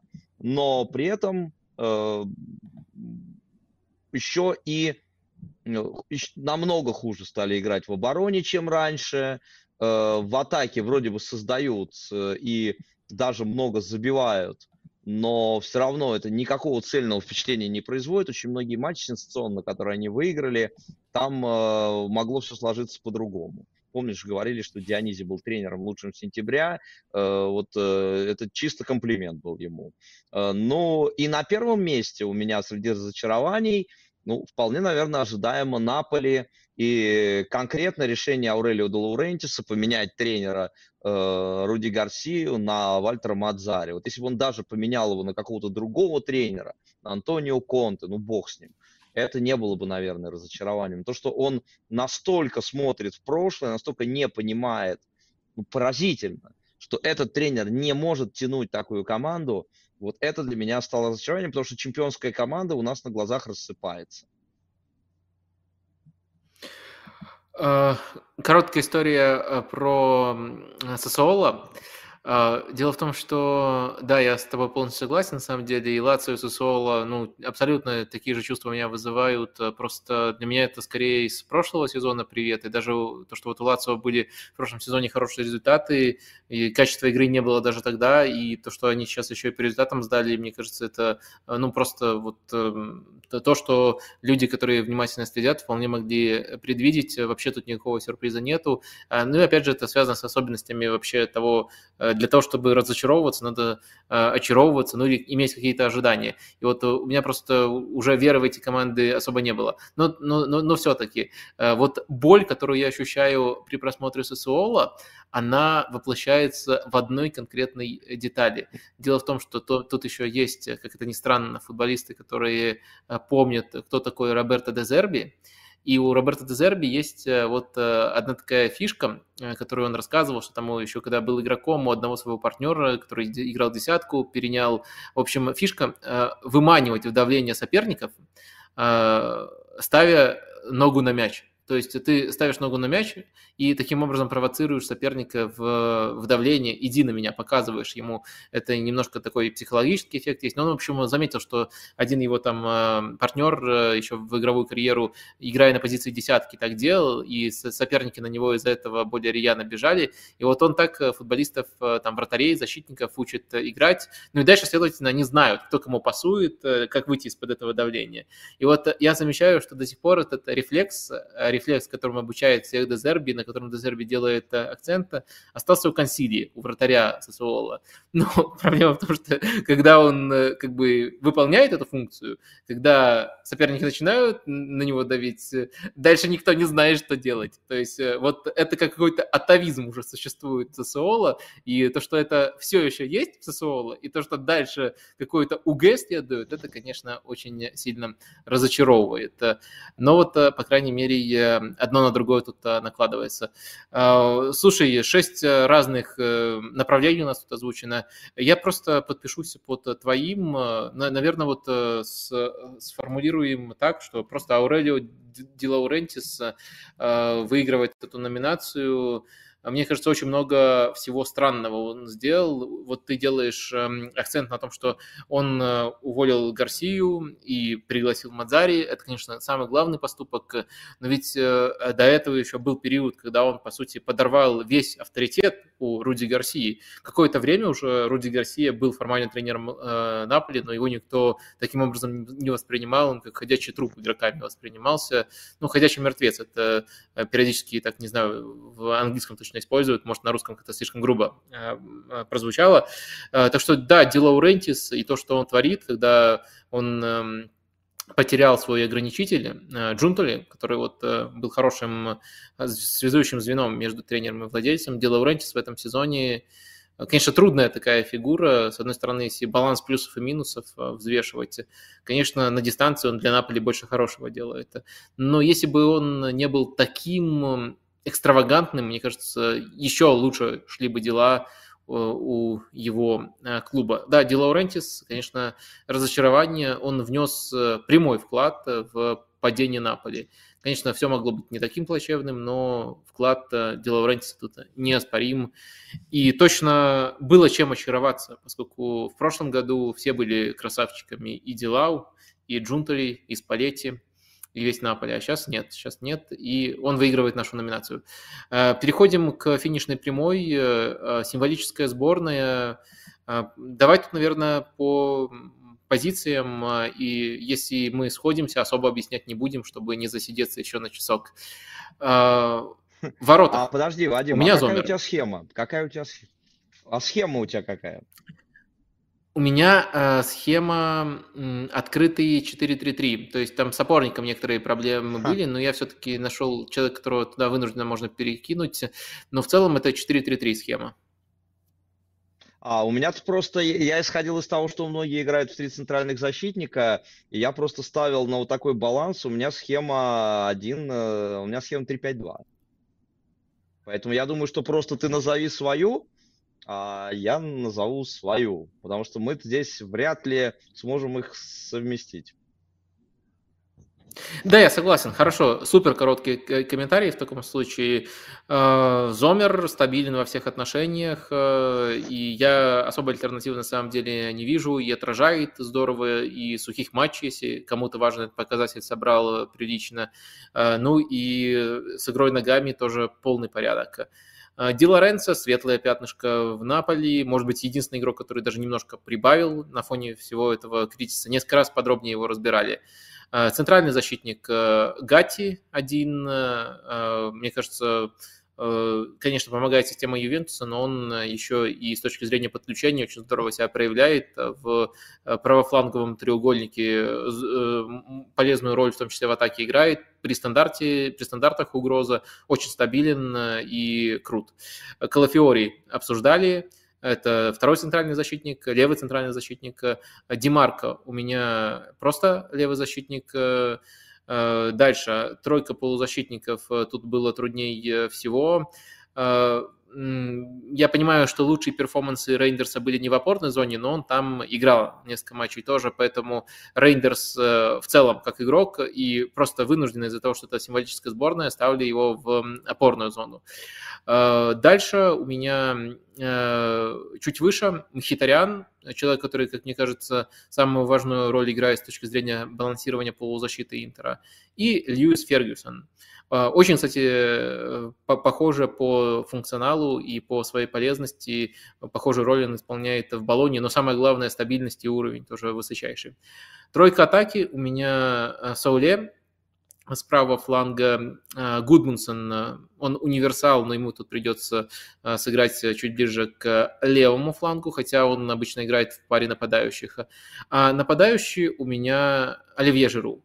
А, и сразу поясню, что я не брал э, Лаутара, запретил себе брать Лаутара и Тюрама, поскольку я их рассматриваю как э, пару, а у меня в схеме все-таки один нападающий, поэтому я решил, что Жиру, вот тут просто есть большая тройка суперфорвардов, э, Тюрам, Жиру и Лаутара Мартинес, все грандиозно играют, и вот я взял именно Жиру, я, я считаю, что это не притянуто, я считаю, что это не только из-за того, что у него есть арсенальский бэкграунд, я считаю, что он на грандиозном уровне провел этот этот э, сезон. Если э, брать показатели, пересчитанные на 90 минут, он не уступает э, даже монстрам из Интера, и он это делает без помощи, вот без такой явной помощи, которая есть э, у Тюрама со стороны Лаутара, у Лаутара со стороны э, Тюрама, следовательно.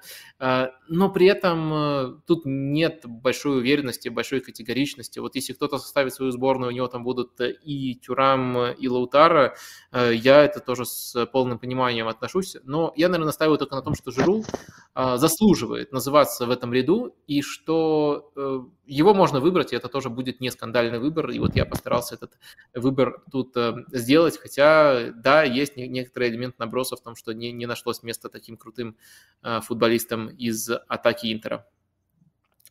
Твоя сборная? А, ну вот смотри, да, я оттолкнулся как раз от схемы Интера и попытался вот такую команду собрать. Может быть, это не, не лучшие на всех позициях, но вот чтобы был какой-то баланс. Я взял шотстопера, то есть вратаря не... Я понимал, что Зомер, конечно, лучший. Я взял Микеле Ди Григорио. Ну, э, это еще такая вот, такие лучи поддержки ему, потому что я не уверен, что мы его в этом сезоне еще увидим. Он получил травму, видимо, на несколько месяцев выбыл, но у него и статистика по отраженным ударам потрясающая. То есть Монцу он затаскивает. Я боюсь, что она будет за выживание бороться без него. А, тройка центральных защитников у меня, то здесь два совпадают, Гати и Калафьори, но и между ними Диего Льорент, о котором я уже говорил. Мне кажется, что он очень здорово Смолинга заменил. Жозе его очень хвалит, хотят его оставить, но, видимо, его не оставят. Вернется в лиц, там я уж не знаю, что с ним будет. А, слева у меня тоже Демарко по флангу, справа. Я думал про Делоренца, но все-таки поставил Андреа Камбьязу, очень он мне нравится. Я рад, что он для него, Аллегри, именно эту позицию ну, не нашел, он понятно, что там э, играл и раньше мог играть и справа, и слева, но то, что для него нашлась эта позиция на поле, и есть повод его включить, может быть, специально. В центре поля у меня тройка Хакан Чалханоглу, все-таки он, как опорник, хотя понятно, что не его профиль, но он второй сезон там играет, и, по-моему, играет здорово. Вестон Маккенни, о котором мы вначале э, немножко поговорили, вот Маккенни я как восьмерку включил, а как десятку Льюиса Фергюсона. Вот у тебя он есть, у меня он тоже есть. Ну и здесь у меня не было э, переживаний, я просто поставил Тюрама и Лаутаро парой в нападение. Ну вот такая команда. Угу. Uh, да. Испорченный да, принципе... Интер. То есть взял и испортил Интер. И, испортил Интер, поставив туда Маккенни. Uh, ладно, шучу. Маккенни – это упущение из моей сборной. Да, я им тоже восхищаюсь в этом сезоне. Я думаю, что его ну, нужно поставить. Да, в общем, сборная у нас по, по разным схемам. Тогда, я думаю, это не проблема. Э, просто зафиксируем э, две, потому что совместить их действительно будет э, немножко проблематично. Ну что, кажется, мы с Италией эм, разобрались. Так, по сборной на этом поставим точку, либо есть еще кто-то, кто там почетное упоминание заслуживает, на твой взгляд?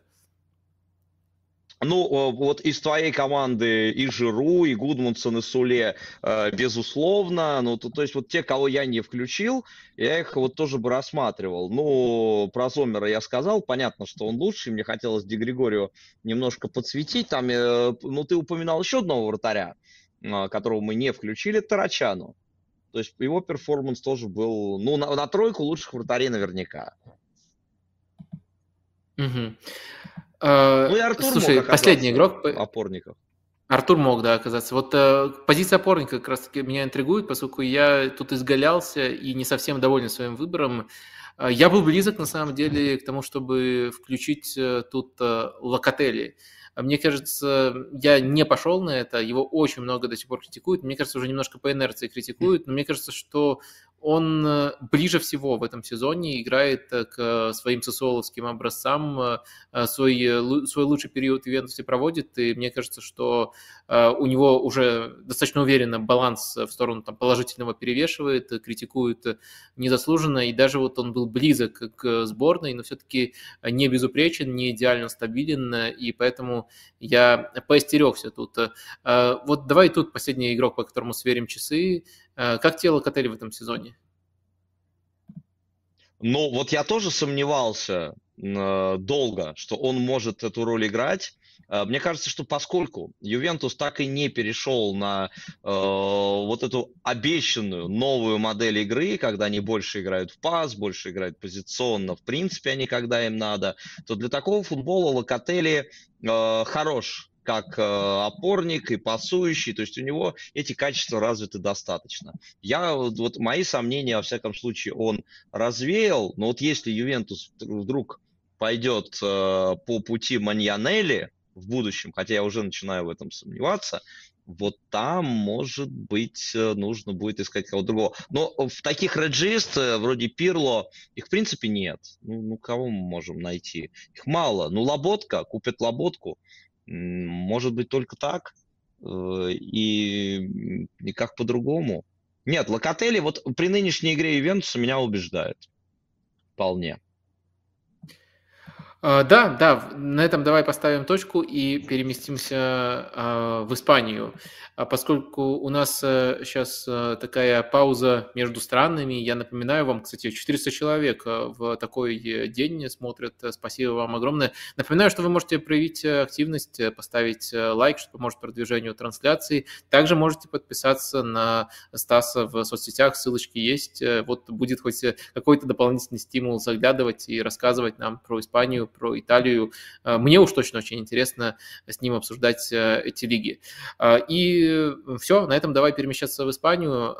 Несколько вопросов тоже для разогрева и перейдем к номинациям. Я выбрал два вопроса, которые, наверное, громче всего звучат, хотя там сейчас жеребьевка прошла, и Атлетика с Реалом сыграют в Кубке.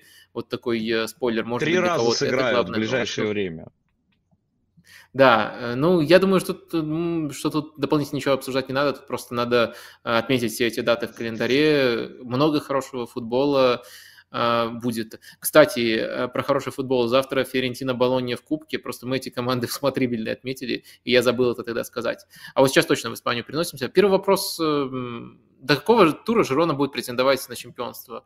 Давай постараемся вот ожидания зафиксировать. И я специально формулирую таким образом. Я все еще не верю, что они станут чемпионами. Я считаю, что их надо там хвалить максимально. В чемпионство не верю. А вот до какого тура это хороший вопрос, на мой взгляд. Ну, все знают, за какую команду я болею и как я люблю нанывать победы для Реала.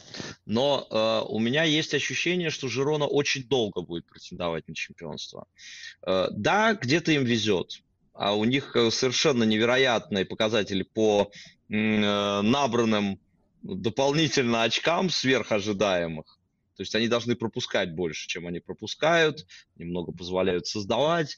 Но э, мне, э, ну, во-первых, у Жироны, как выясняется, есть состав для того, чтобы даже на два фронта играть. Потому что они в Кубке играют смешанным составом, и тоже, тоже примерно качество игры. Они проходят дальше, это их не отвлекает никак. То есть они могут даже давать отдыхать своим лучшим игрокам.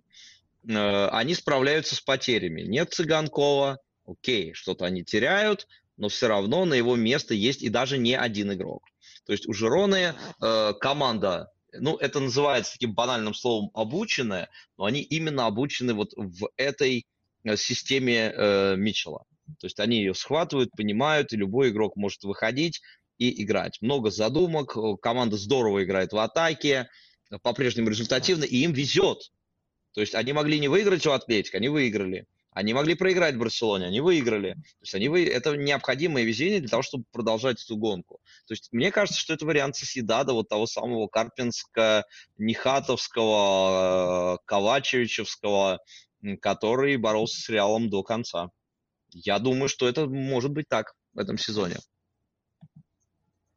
Ну, хотелось бы верить. А, я думаю, что если говорить о реальной интриге тура до 30-го дотерпят, но вот я не верю, что будет до конца борьба. Плюс еще думаю, что не исключен вариант, при котором Жирона займет э, в итоге вообще третье место. Вряд ли это будет уже прямо ниже, чем третье место. А, и э, Жирона вообще команда, за которую я люто болею. Вот э, в этом сезоне прямо с самого начала. И поэтому для меня это, наверное, дополнительный драйв, что я их раскусил, на самом деле, еще в конце прошлого сезона, раскусил как команду, за которую нужно прямо следить, следить, каждый матч без исключения смотреть. Но если с холодной головой оценивать, я понимаю, как э, люди любят э, сказки, и я не хочу посягать на, на, на сказку, и буду рад ошибиться, но вот я прямо думаю, что все-таки не до конца. Вот тут э, у нас разные ощущения, но это вопрос действительно, который в первую очередь немножко про ощущения, про попытку угадать. А второй тоже не без этого. Второй вопрос касается Мбаппе и формулируется так. Ну, снова, ты знаешь, это сага бесконечная Мбаппе, одной ногой э, в реале, либо там одной ногой и еще мизинцем второй ноги в реале, либо уже двумя ногами в реале и подписал какое-то предварительное соглашение, которое все равно может быть нарушено. Короче, это бесконечный поток э, инфомусора, но я немножко по-другому хочу спросить. Вот если бы ты решал, ты уже напомнил, что э, болеешь за Реал, и вот если бы ты решал, что бы ты посоветовал Мбаппе? То есть, чтобы ему было хорошо и Реалу как клубу, который тебе не безразличен. Ну, если я должен был бы советовать Мбаппе, я бы ему посоветовал переходить в Реал, договориться немедленно, отбросить и учиться в оставшиеся месяцы как-то бороться со своим эго, как-то его обуздывать.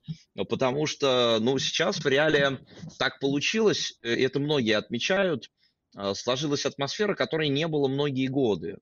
Э, то есть это вот ситуация, когда, ну, все хорошо команде. Мне кажется, что такой игрок, как Мбаппе, может эту атмосферу нарушить перетянуть на себя, возбудить эго других игроков. Э, сейчас этого нет. Я очень боюсь его прихода, если честно. То есть понятно, какого уровня это игрок, понятно, что он может дать команде любой, Реалу тоже. Э, и сейчас даже и под него вроде бы готовые схемы, в которые он может писаться. Помнишь, мы рассуждали вот еще когда был Карим, когда играли 4-3-3, где он будет, вместо Карима или вместе с Каримом, куда девать Венисиуса. Сейчас нет э, такой проблемы. Э, и можно его вписать Но, без мне... проблем для него. Да-да. Мне кажется, есть э, проблема, но она такая более занудная, в том плане, что все равно они с Венисиусом не особенно таки расходятся по любимым зонам. Э, то есть Венисиус хочет играть в левой части поля, и Мбаппе хочет играть в левой части поля. В правой части поля он может играть, но он прямо публично ныл, когда его заставляли там играть.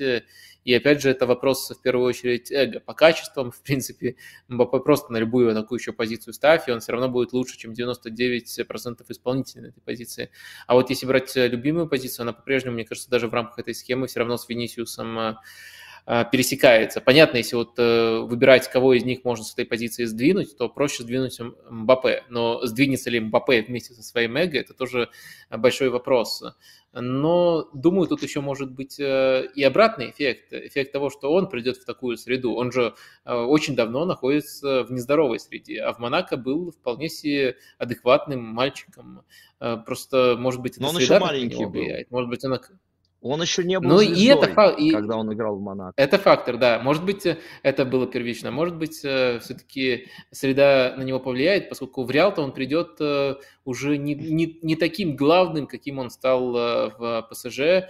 Э, это э, мечта, то есть когда ты, у, него есть, э, ну, если, не меч, если мечта, это там уже пиар-история, не знаю, там, может быть правда, может быть неправда мечтает играть за Реал, но в любом случае это желание его, осознанное желание, и когда есть как бы заинтересованность не только в одной стране, что вот мы за тебя держимся, Килианчик, даже готовы твоего братишку как подарок тебе выпускать в день рождения, когда вот есть, скажем так, взаимный интерес, тогда эго, каким бы большим оно ни было, оно может Э, немножко отходить на задний, на задний план.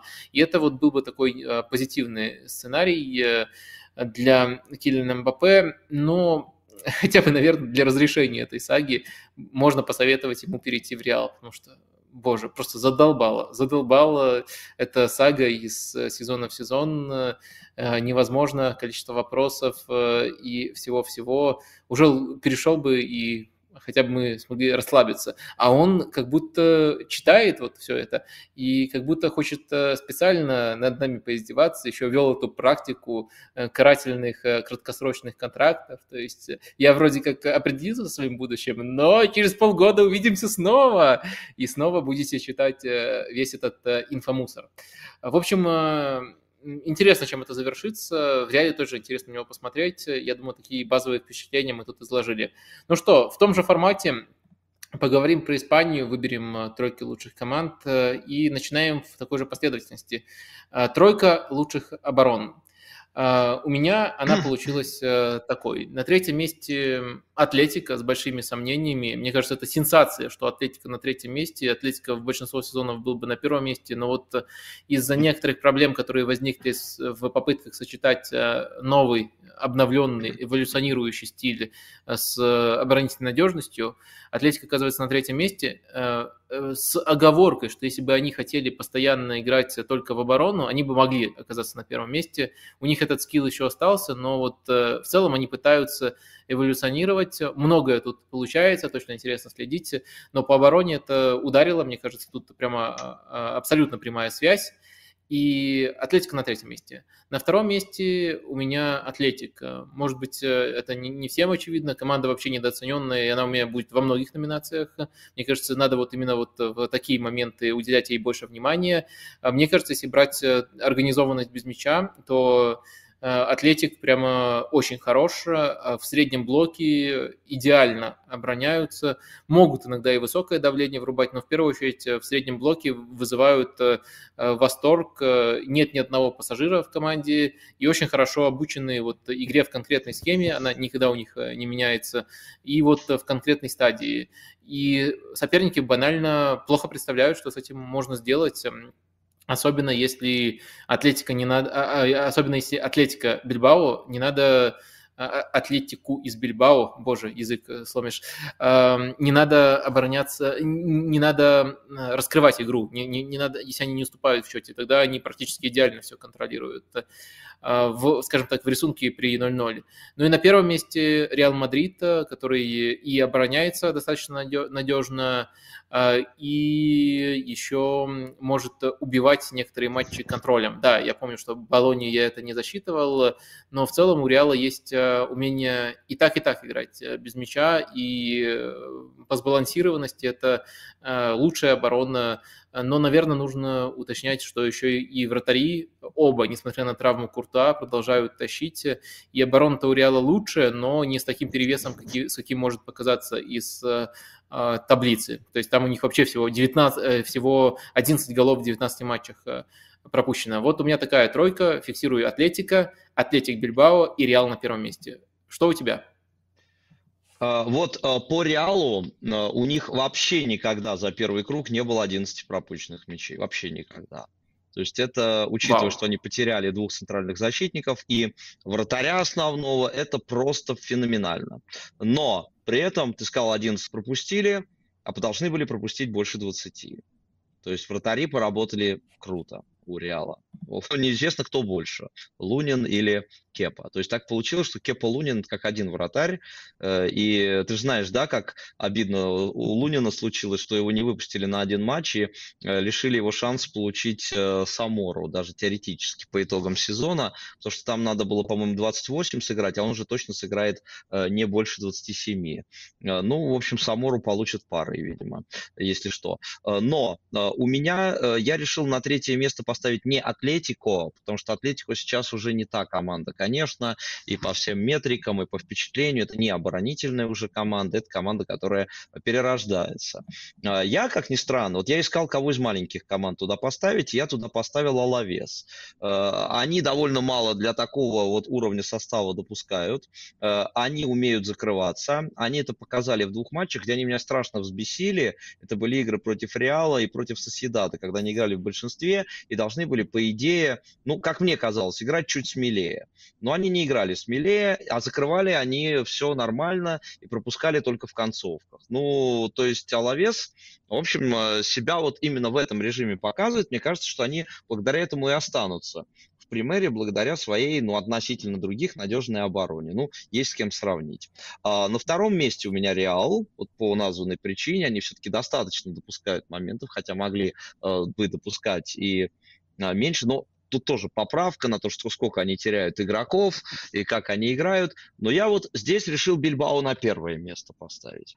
То, что впечатление, что они очень здорово, конечно, игру контролируют, и когда ведут, и не дают создавать моменты, и некоторых игроков там э, специально э, подсветить. И Айтора Паредоса хотелось бы центрального защитника, просто одно из открытий э, этого сезона, ну, для меня, во всяком случае. И вот я бы Бильбао поставил выше. Ты, собственно, описал то, как они играют. Я по этой причине вот их на ступеньку выше, ну, потому что Реала и так будет много. А, да, я вот принимаю в первую очередь э, самый последний аргумент. Реала так будет много, поэтому лучшую оборону мы отдаем э, Атлетику э, из Бильбао. И двигаемся дальше. Двигаемся дальше. У нас следующая номинация – это топ-3 лучших атаки а, и э, тут э, у меня на третьем месте все тот же Атлетик, а, мне кажется, что э, у, них, э, ну, во-первых, если брать просто э, количество созданных моментов и остроту созданных моментов, а, правда, все в порядке, в том числе и с атакой. Оборона и игра без мяча, и игра особенно на пространстве после отбора, это то, что впечатляет в первую очередь. Но а, мне кажется, что у них не очень тонкая атака, но весьма эффективная и подходящая на набору футболистов, которые у них есть. Во-первых, всегда есть э, возможность вертикализировать игру, если соперник оставляет хоть какое-то пространство, там любой из Уильямсов э, за это накажет. Во-вторых, э, у них прямо навесы – это не признак безыдейности, а признак заготовок. Там всегда идет везга, когда нужно навешивать, когда в штрафную идет везга, когда готовится навес.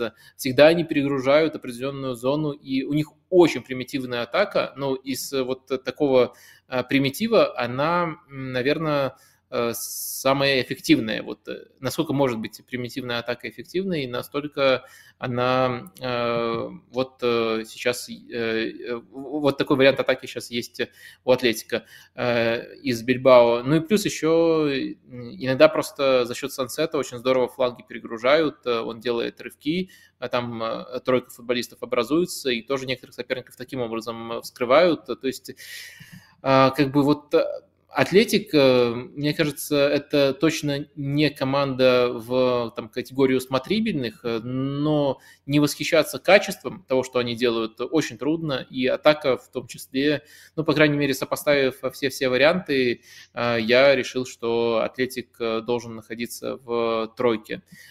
И поставил их вот в, в эту тройку. На втором месте у меня Барселона не знаю, наверное, проблемы Барсы так или иначе будут у нас мелькать, но э, мне кажется, абсурдно не признавать, э, ну, просто данности. Э, по созданным моментам Барса прямо с отрывом первая команда. Она у меня на втором месте из-за там, некоторых нюансов, связанных в том числе с реализацией, но они с отрывом лидируют по количеству созданных моментов, и даже если сделать скидку на то, что они порой пропускали первыми и долго не могли решить, решить свои вопросы, поэтому немножко дополнительно набивали моментов, которые могли бы в другом рисунке не набить. Но мне кажется, с атакой у Барселоны нет проблем. У Барселоны атака – это вообще единственная штука, в которой они прибавили. Вот не реализация, а качество игры в атаке они прибавили по сравнению с прошлым сезоном. Команда стала открытой в обе стороны, в целом э, э, от этого больше вреда, чем пользы, э, и поменялась там структура из-за того, что там Канцелу теперь выходит, его нужно интегрировать. Но в целом, сказав все это, вот в узкой категории атака Барселона должна быть на первом либо на втором месте. И, наконец, первое место Жирона. Жирона – это и лидер по забитым мячам, это и очень качественно атакующая команда, и команда еще, которая очень интересным образом достигают атакующие третьи, только они элегантно разыгрывают, только они продвигают, только они запрограммированно и очень красиво и изящно вскрывают соперников на одном фланге больше за счет комбинаций, на другом за счет изоляции. Как Олеж Гарсия всем этим управляет. Играя Жироны с мячом, это, конечно, искусство. И вот искусство, которое заставляет меня даже немножко закрыть глаза на голую цифру созданных моментов, потому что если опираться даже не столько на цифры, а просто на э, восприятие матчей, то все равно по числу моментов, которые ты вот визуально оцениваешь как опасные, Барселона превосходит всех. Но Жирона, Жирона за счет искусства превосходит Барселону в моей тройке. Э, сразу же возникает вопрос по поводу Реала. Реала нет. Мне кажется, что Реал самая сбалансированная команда, и для этого будет своя номинация – мне кажется, что Реал очень хладнокровная команда, которая наказывает за свои шансы, и Беллингем прямо олицетворение этого хладнокровия. Но мне кажется, что Реал чуточку не дотягивает относительно этих э, трех команд. Я знаю, что будет много тут претензии, потому что Реал очень большой клуб, и потому что не все смотрят матчи Атлетика из Бильбао, из Бильбао и Жирона, а Барселону смотрят, но ненавидят. Но мне кажется, что Реал тут э, все-таки относительно этих команд э, немножко не дотягивает. Но если уже искать э, заговор там, против Реала, почему вот я решил так сильно королевский клуб тут недооценить, э, то может быть еще причина в последних матчах. Э, у Реала вот именно в последних играх были два автобуса в соперниках, и оба раза Реал вот именно в таком рисунке, который лучше всего проверяет качество атаки, испытывал огромные проблемы. И опять же, если все-все сопоставить, Реал относительно того, сколько у них проблем с составом, держится супер достойно. Но в то же время это тяжело отразить в рамках конкретной номинации, которая просто подразумевает ответ э, на вопрос, у кого самая лучшая атака. Э, я каюсь, э, предвидя все, что выльется на меня после того, как я Реал в тройку не включил. Но у меня вот три команды, Э, и тут получается, что вот эм, Жирону и Атлетик из Бильбао я не могу проигнорировать, э, а выбирая между Барселоной и Реалом, вот в этой конкретной номинации, мне кажется, что тут явный привес э, у Барсы. Вот сейчас ты, как болельщик Реала, можешь первым начать на меня какие-то помои лить. Нет, ну я Реал поставил на второе место, э, просто даже и на автомате поставил, но именно на второе, потому что я выбирал из пары Жирона Реал, э, и вот тоже об этом подумал, что Жирона, при том, что у нее ресурс, конечно, другой, и, а, но при этом у нее есть вот эта вариативность, они умеют взламывать. Э, понятно, что они, наверное, не будут взламывать так вот до конца Э, сезона, может быть, от них ожидания другие, под них подстраиваются по-другому, у них еще статус такой, что э, не готовятся от Жероны играть соперники или не готовились в первой половине, но они умели вот э, в этом делать больше. И даже матчи у них были, где они 1-0 побеждали, но больше предлагали. Реал вот получается, что за счет угловых взломал двух последних соперников. Тем не менее, я Реал ну, просто не мог не поставить в тройку, поставил их на второе место. Да, понятно, что здесь есть еще что развивать, Э, даже вот в рамках этой системы, где у них Ром, где у них Беллингем, и впереди два нападающих, и э, Реал вообще э, какой-то позиционный футбол или структурный футбол он строить не привык, и в этом он, может быть, уступает там и Барселоне, но по эффективности я поставил их выше, потому что я оценивал и это качество. Барсу поставил третий именно из-за из реализации. То есть мне казалось, что лучшей атакой должна быть и атака, не только которая много создает, но и которая хорошо реализует. У Барселоны есть с этим явные проблемы, из-за этого они столько очков растеряли, не должны были терять. То есть поэтому я Барселону выше Реала поставить не смог. Я вообще думал Атлетика даже взять третьим, учитывая, как играют Гризман и Марата, но если бы я не поставил Барселону в тройку, то тут на меня бы вылилось. А поэтому я ее поставил. Ну, поставил пониже, а, правда, чем Реал. Ну, покажут во второй половине сезона, значит, поставят себя повыше. А Жирону. Mm-hmm. Получается, если сопоставить, то Жирона все-таки побеж... побеждает э, у нас. Э, она у тебя высоко, у меня вообще на первом месте. Лучшая атака у Нет, Жироны. Ну, у меня на первом месте. А, по... А, ну да, тогда она прямо единогласно побеждает. Э, э, и по Реалу, в принципе, мы очень похоже смотрим на матч этой команды, но вот э, ключевой момент – это разница в определениях, что ты вот это хладнокровие, там, реализацию учитывал как составляющую часть. А вот я старался это отделить и как раз-таки Э, в, в сторону отринуть э, и смотреть именно на то, как команда может э, дойти до чужой трети и что она может там предложить. Это, конечно, тут, когда такая расплывчатая категория, как лучшая атака, можно по-разному к этой задаче подходить. Но, надеюсь, по крайней мере, если кто-то будет ругаться, то они будут понимать, почему я вот в эту точку пришел. И Реал точно очень близок должен быть, но мне кажется, что вот есть еще команды, которые можно, можно по поощрить в этой номинации, но в любом случае по Жироне мы сошлись. А, Жирона победитель в этой номинации. Следующая номинация – топ-3 самых смотрибельных стильных э, э, команды. А, и мне кажется, тут э, тройка примерно так должна выглядеть, и любая другая, она будет смущать. Жирона, Жирона и еще раз Жирона. А, в, в общем, э, мне кажется, это самая адекватная тройка, но Жирона можно только на одно место поставить, на первое. Э, два других э, нужно отыскать. И вот тут могут быть некоторые трудности. Я думаю, что может быть, это тоже прозвучит для кого-то контринтуитивно, но Барселона должна быть в тройке. То есть болельщикам Барса, наверное, матчи Барса неприятно смотреть. А вот я думаю, нейтральным зрителям это практически а всегда челлендж. Да, очень приятно, поскольку очень часто Барселоне надо долго решать свои задачи, они, бывает, пропускают первыми, э, долго тянут, э, и часто интрига есть. Вообще уже, наверное, несколько веков они не побеждали с разницей больше, чем э, в один мяч. Там кто вот помнит эти две подряд победы по 5-0, а потом все пошло совершенно в другом режиме. И при этом, если смотреть на рисунок этих матчей, то вот адресуюсь к тому же показателю, по которому я критиковал Турино, только тут ситуация наоборот.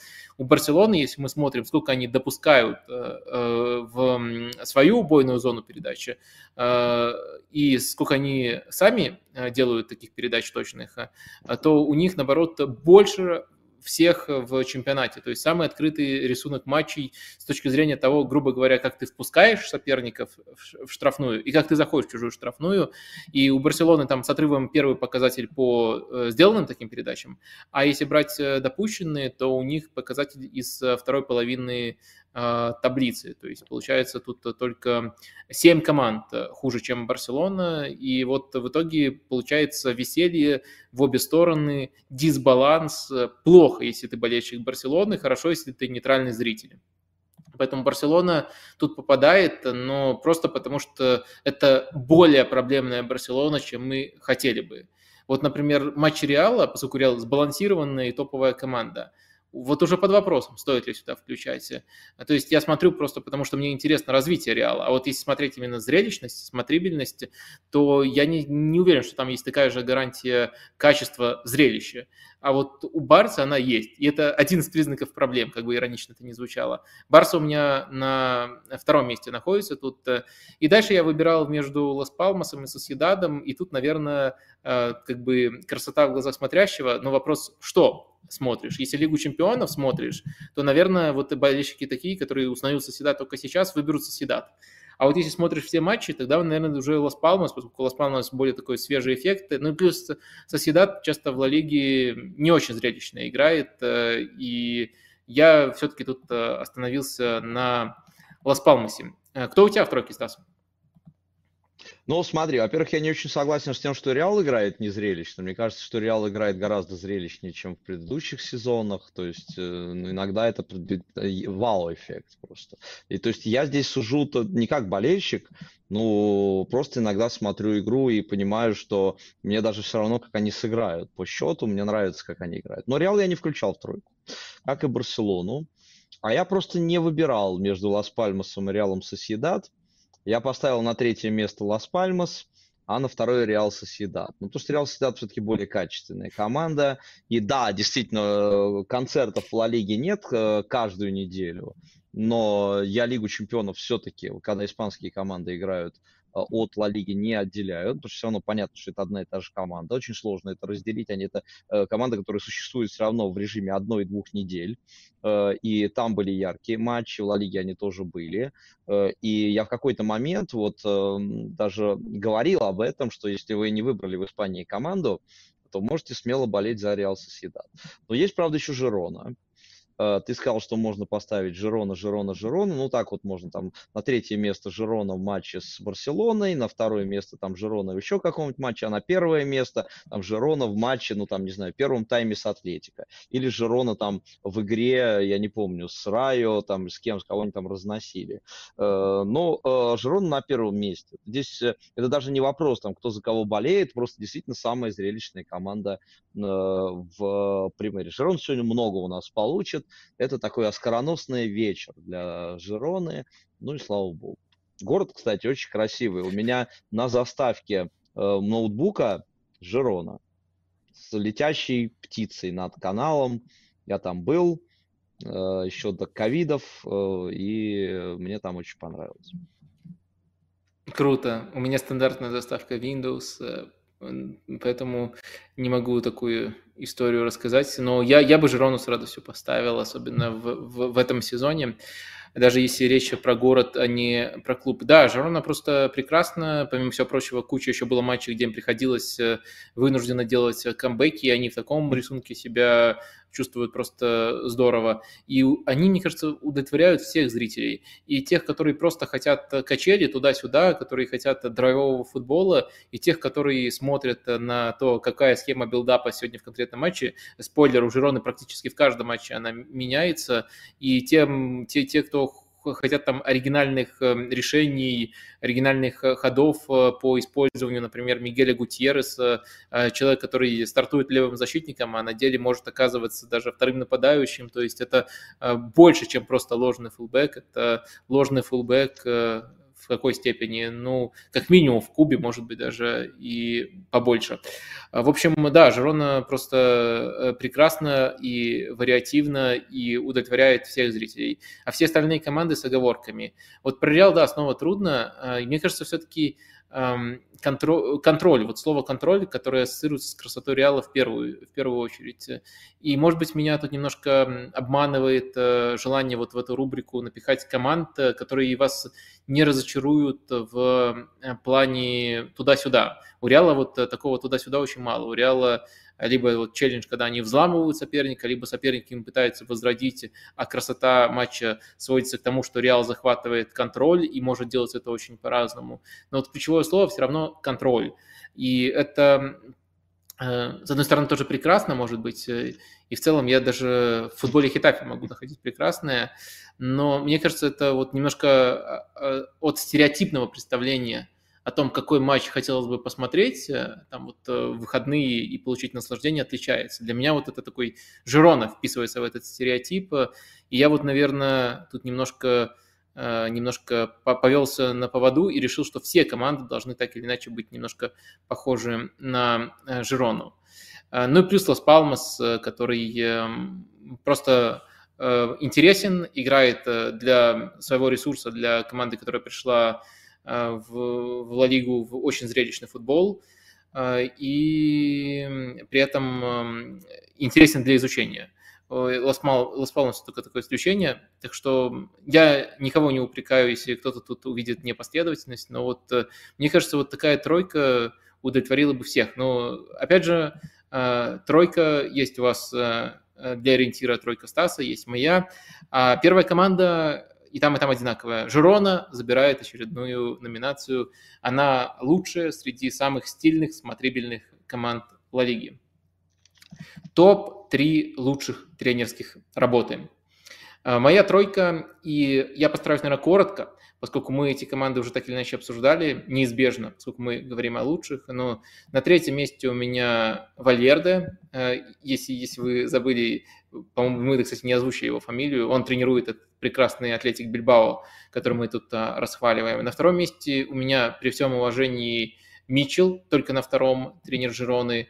А, Все, что хорошее мы сказали про Жирону, это правда, но мне кажется, если сопоставить э, все условия, которые есть, и также еще немножко эм, отбросить эм, фактор того, что вот Жерони прямо сильно-сильно фартит, эм, мне кажется, что на первом месте должен быть Карло Анчелотти. То есть количество травм, с которым он справляется, то, как он постоянно, то, как он изначально нашел суперпозицию для Беллингема, то, как он э, преобразует команду в зависимости от э, травм, то, что э, Реал с таким количеством травм идет с потрясающим ритмом на 90 плюс очков, и то, что у Реала, в отличие от Джироны, это в большей степени подтверждается качеством футбола, а не просто, что удается очень часто выигрывать пограничные матчи. Такое тоже бывало. Но э, в основном Реал побеждает э, по делу, а Жирона Э, конечно, тоже играет намного круче, чем должна, исходя из своего ресурса, но вот именно 48 очков они набрали во многом на фарте. Этого нельзя отрицать, даже если вы э, очень любите сказки. А вот Реал э, к своему показателю намного ближе, если мы говорим по качеству футбола, и это в такой сезон, с таким количеством травмированных. Это, возможно, вообще один из лучших тренерских проектов Анчелотти, при том, что в его карьере было всякое. Вот именно если взять трудность условий и то, что он показывает, это прямо вау. У меня Анчелоти на первом месте э, среди тренерских работ. Но э, у меня, я просто сразу вынес Карло за скобки, я с тобой с удовольствием соглашусь, мы его первым признаем. Я просто решил, э, ну как с Италией поступить, то есть посвятить немножко другое. Э, ты говоришь про сказки, э, говоришь, что но фарт. Тут это как раз здесь нет но, потому что в любой сказке герой обязательно фартит. Ему помогает серый волк, шапка-невидимка, э, все по дедушке Пропу. Э, Денис Качанов в пятницу не даст тебе соврать. Мне не даст соврать. Он подтвердит. Э, ну, я Митчелл на первое место поставил. А, а вот два других места я отдал тем э, неожиданным персонажам. Ну, поскольку сегодня нет Стаса, э, есть другой Стас, на третьем месте будет Бардалас. Потому что мне кажется, что в этом сезоне он снова сделал Хитафи великим. Снова сделал его своим. Это опять Хитафи прессингующий, это Хитафи без головы, это Хитафи, который лишается двух игроков, все равно поднимается двумя линиями, пытается прессинговать, отбирать и атаковать. Не, ничего не сделал, но с Райо, но пытался. Это Хитафи, у которого есть пять нападающих, и четверых он выпускает в старте, и двум, э, двух отправляет на фланге. То есть это классический Хитафи Бардаласа. И вот, но это мой краш. Я просто их очень люблю, и мне нравится их смотреть. Вот э, если ты ждешь выходные Жирону, я помимо Жирона жду еще и Хитафи. Э, когда я вот эту пиратскую банду опять э, увижу. Не случайно, что они даже таких отщепенцев, как Гринвуд, себе берут и что-то с ним там делают. Вот, я их поставил на третье место. На второе место я поставил Бараху. Потому что вот эта Валенсия, при всех ее проблемах, при том, что это состав середняка, она, э, и, наверное, она не пробьется в Еврокубке. Но по качеству, и это для меня удивительно, потому что я ничего не ждал от Барахи. Я думал, это временщик, просто патриот Валенсии, который готов в таких условиях работать, когда все нормальные люди отказываются.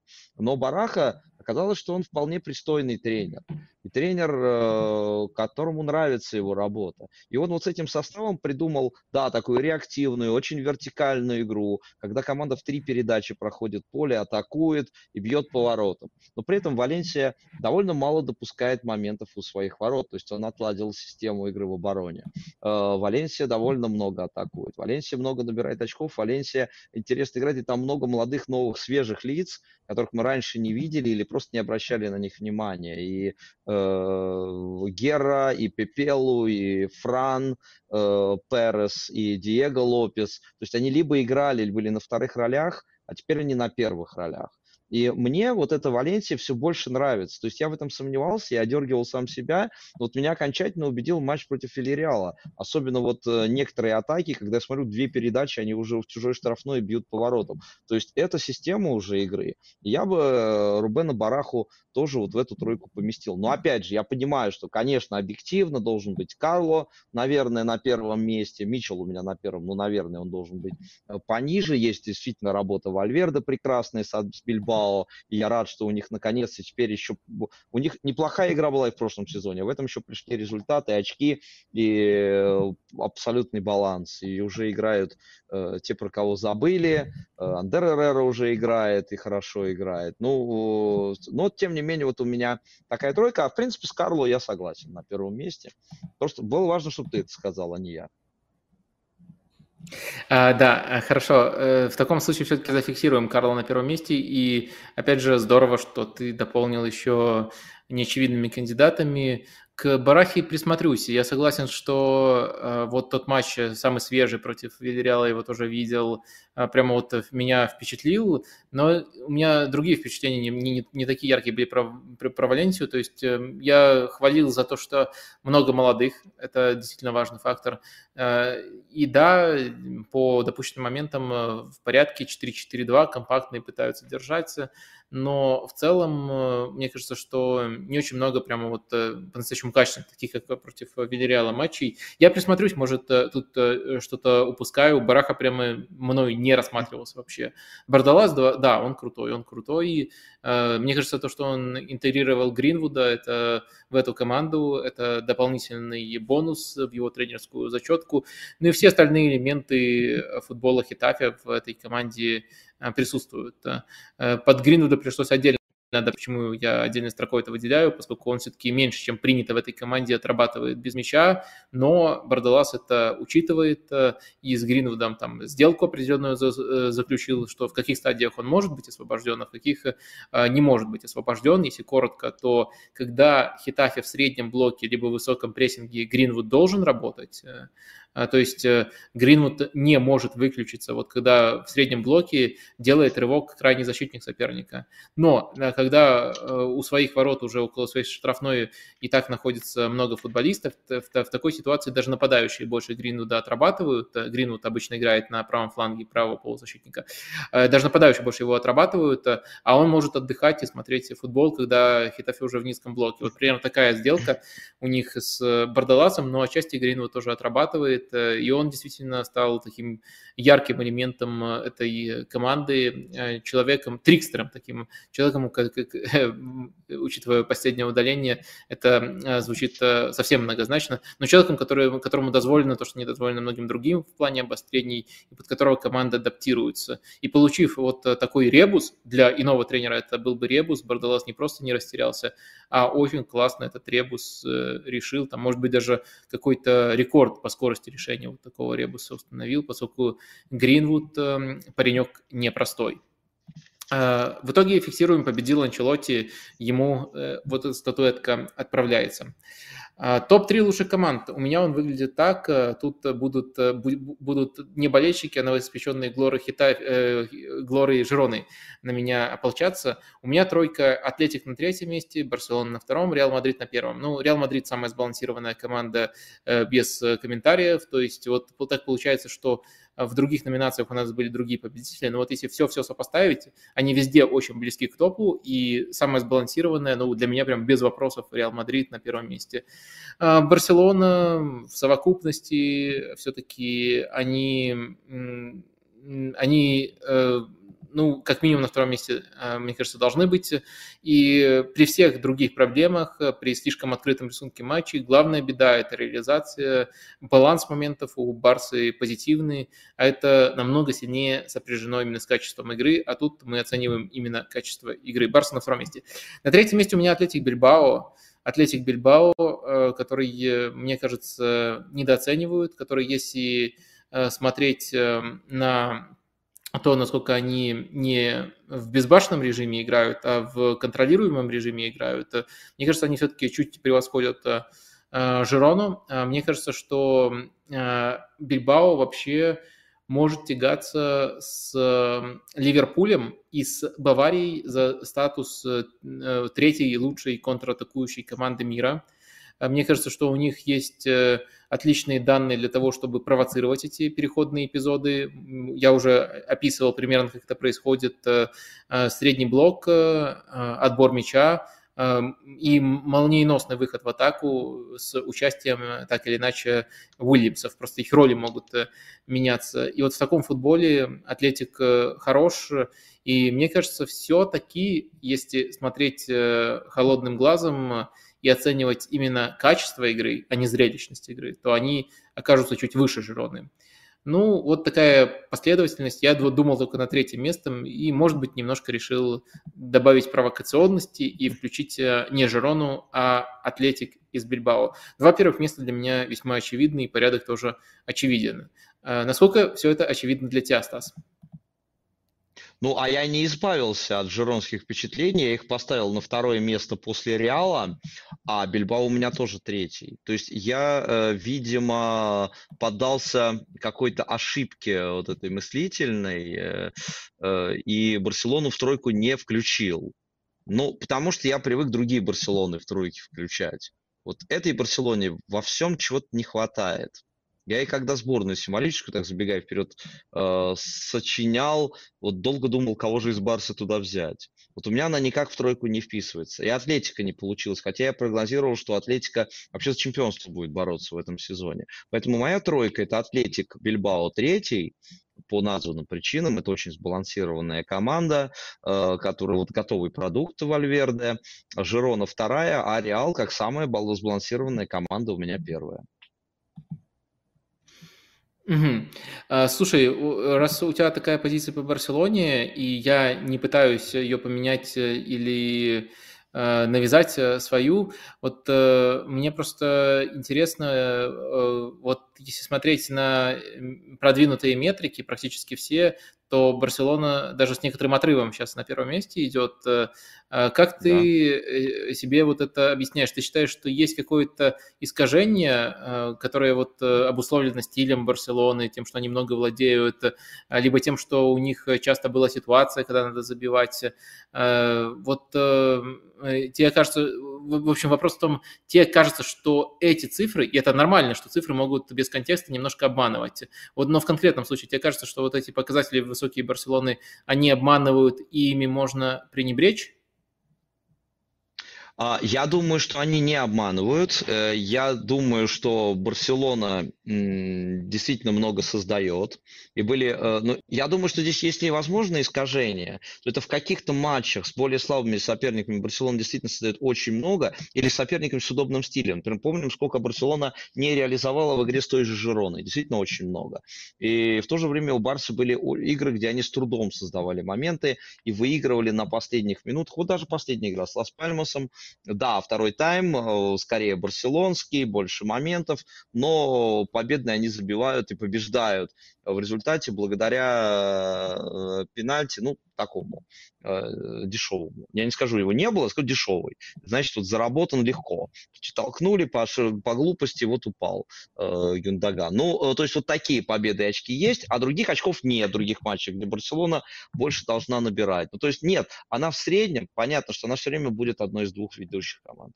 И по качеству состава, и по качеству атаки. И э, для меня, ну, это мы уже дальше перейдем к рубрике. Вот э, разрыв между Барселоной и Реалом, он не соответствует действительности. То есть он меньше должен быть, конечно, если вообще должен быть. Э, то есть и такое бывало уже, что Барса по ненабранным очкам, она лидер, и она не становилась чемпионом. Это уже не первый раз случается. Но э, просто к Барселоне, э, она сама к этому приучила. От нее другие ожидания. Понятно, что здесь Хави все время заложник амбиций Лапорты. У них нет взаимопонимания, Лапорта покупает игроков, из-за которых Хави приходится все время перестраиваться. И поэтому, может быть, это мои ожидания от Барселоны, это мои проблемы. А Хави живет в другом режиме, когда он вынужден постоянно пересобирать эту команду. И поэтому с тобой я, конечно, согласен. То есть ее нужно включать в тройку э, лучших команд. Но просто я всегда ориентируюсь на то, на что сама Барса приучил нас ориентироваться, на свои лучшие образцы, на лучшие образцы пеповские, на образцы, которые все запомнят, в отличие от чемпион, побед Реала в Лиге чемпионов, как учат нас великие мыслители э, Жерар Пике и прочие. То есть вот такую Барселону мы должны видеть. Значит, мы ее по барселонским меркам оценим. По барселонским меркам это э, не самая сильная Барса. У других команд нет таких проблем. Мы их оцениваем по тому, как а... они играют. Да, я просто эм, все теперь эм, стало на свои места. Я вот, например, ожидания от команд эм, тут вообще не учитывал. То есть для меня было важно просто максимально холодно оценить то, что мы увидели вот именно в матчах Барселоны э, и других команд. Э, я думаю, что ноябрь был очень слабый у Барсы. Там матчи даже, которые, где они набирали очки, вот очень плохими были, и мне, меня очень сильно удивляли решения Хави, но потом, мне кажется, уже Барса прибавила, ее во многом критикуют по инерции, хотя там, первый тайм против Лас-Палмаса это был действительно тихий ужас. Ну или тихий кайф, э, громкий кайф, если со, со стороны Лас-Палмаса смотреть, поскольку эта команда тоже э, прекрасная, мы ее отмечали. Да, это все так, ну и плюс еще можно, наверное, отметить, что Барселона все еще выглядит потерянной. То есть у других команд ты знаешь примерно Э, и стартовые 11, э, и то, как они будут играть. Ну, у Барселоны есть общая рамка, но очень много еще вопросов э, и по персоналям, и по всему. Вот если бы Барселона каким-то чудом даже не дошла, а телепортировалась в финал Лиги Чемпионов, каким бы составом она играла, и мне кажется, тут очень много вопросов даже у самого Хави есть, и он, с одной стороны, если брать вот конечный продукт, то, то сколько создает, сколько допускает Барселона скорее в порядке, чем не в порядке. Не сильно хуже, например, чем в прошлом сезоне, где обратная ситуация была. Барселона получила отрыв во многом на фарте. А, играла ну, адекватно, но не грандиозно. А, но в то же время а, я думаю, что а, конечных ответов даже для себя Хави еще на многие вопросы не получил по поводу того, как Барселона должна свою игру выстраивать. Ладно, можем двигаться далее. Э, вот это э, не самая очевидная у нас номинация. А, тут победил Реал на всякий случай. Это очевидно было нам обоим, но надо зафиксировать, как всегда, в конце рубрики. А следующая рубрика «Три главных обмана в турнирной таблице». У меня тут э, такая тройка.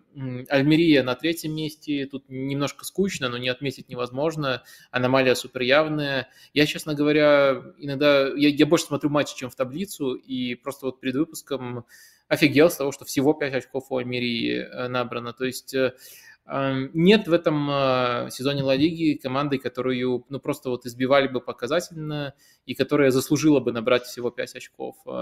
Но так сошлось за счет дикого невезения, что всего 5 очков у Альмерии. Конечно, не должны там идти выше зоны вылета, но это не команда клоунов, которую все избивают, это команда, которая все равно многим создает трудности и матчи у них не такие однобокие, как кажется, из турнирной таблицы. Это, это скучно, Альмерия никому не интересно, но это слишком явная аномалия, чтобы ее проигнорировать.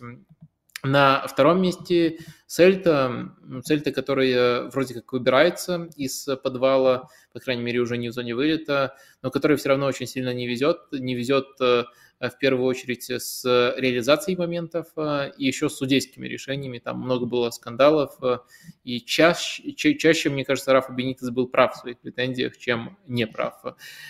И Сельта могла бы быть как минимум в середине таблицы Э, ну, хорошо, что хоть э, Беница не увольняют пока, и вроде как э, худшую точку он прошел. Может быть, что-то постепенно и начнет получаться. Ну и на первом месте, честно, я у тебя не списывал, но ты просто уже немножко упомянул это. Я вообще обозначил немножко в более широком контексте, но тоже про отрыв, про отрыв группы лидеров. То есть эм, мне кажется, что э, намного более адекватным восприятием э, вот уровня игры команд э, была бы пятерка. То есть Жирона, Атлетико Мадрид, Атлетик Бильбао, Реал Мадрид и Барселона как пятерка, где нет больших разрывов между командами. Но этот разрыв образовался, Жирона и Реал – это самые хладнокровные команды, которые лучше остальных берут э, свое, но по качеству футбола, мне кажется, это именно пятерка в этом сезоне. И вот э, то, что у нас есть 2 э, плюс 3, а не единая пятерка, мне кажется, это главный обман, который мы наблюдаем в турнирной таблице, если рассуждать в, контек- в контексте того, что справедливо, а что не совсем справедливо, где больше фарта, где меньше фарта. А вот примерно таким образом я расставил. Что у тебя, Стас? Ну, я немножко, я волос расщепил, то есть я на первое место поставил, ну, прописал, что это отрыв Реала от конкретно Барсы, он слишком большой, он э, не такой должен, должен быть, то есть это должно быть, ну, если не равенство, но это так вот Интер-Ювентус, примерно вот так, наверное, они должны идти и бороться. А на второе место я поставил, ну, это здесь чистая статистика, вот эта продвинутая, э, но я, честно говоря, просто удив, очень удивился, когда увидел, что сколько у Жироны по вот этим ожидаемым очкам, какой у них перебор, что это больше 16.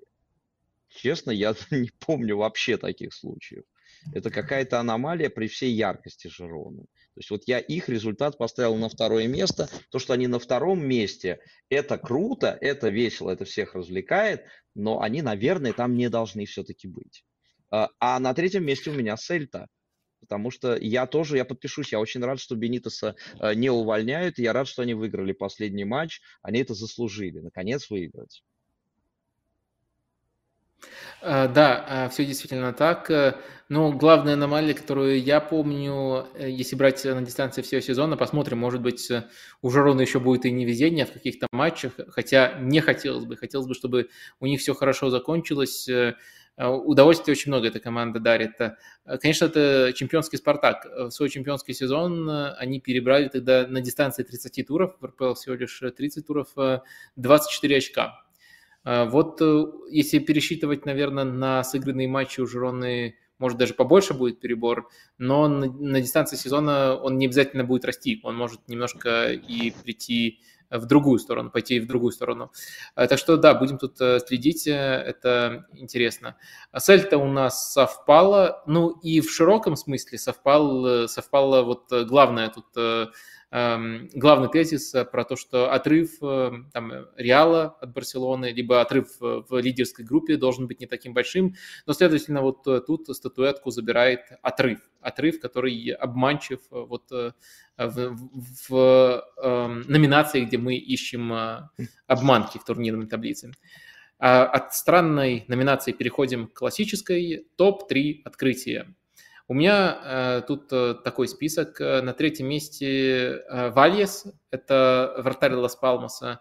Э, ну, тут, э, мне кажется, все сочетается. Есть и очень сильные статистические подтверждения его великолепия. Он вообще, по-моему, в Европе лидирует э, по предотвращенным голам, а не только в Ла Лиге. Больше 10 вытащил, то есть очень хорош просто с точки зрения отражения ударов. И в этом сезоне в, простите за тавтологию, в ударе он. Но, кроме этого, вы знаете стиль Лас Палмаса. Если не знаете, то изучайте. Это стиль барселонский. Они разыгрывают коротко, от вратаря требуется очень много быть вовлеченным в игру, и Валис с этим э, очень уверенно справляется. И еще э, важный аспект, э, который вы могли оценить непосредственно в матче против Барселоны, там было 14 офсайдов, но почему вообще Барселона в эти офсайды попадала? Почему Лас Палмас может такую высокую линию держать и ловить в офсайды? Потому что, ну, буквально в стиле Нойера – и на близком к Нойеру уровне Вальес может читать эти эпизоды. Он был безупречен в таком чтении против Барселоны. И в Ла Лиге он тоже чаще всех э, действия оборонительные за пределами штрафной совершает. То есть э, тут э, редко так сходится, что есть э, очевидный номер один э, во всех отношениях. То есть иногда мы говорим, то, что этот вратарь крутой, но он в аутсайдере играет, у него большой объем работы, этот вратарь лучше пасует, и он там по балансу качеств лучше.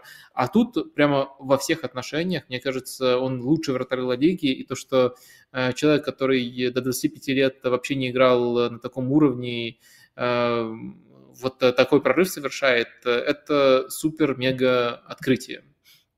Э, он, может быть, я тут оглядываясь назад, может быть, и выше его стоило поставить, но я почему-то на третье место его поставил.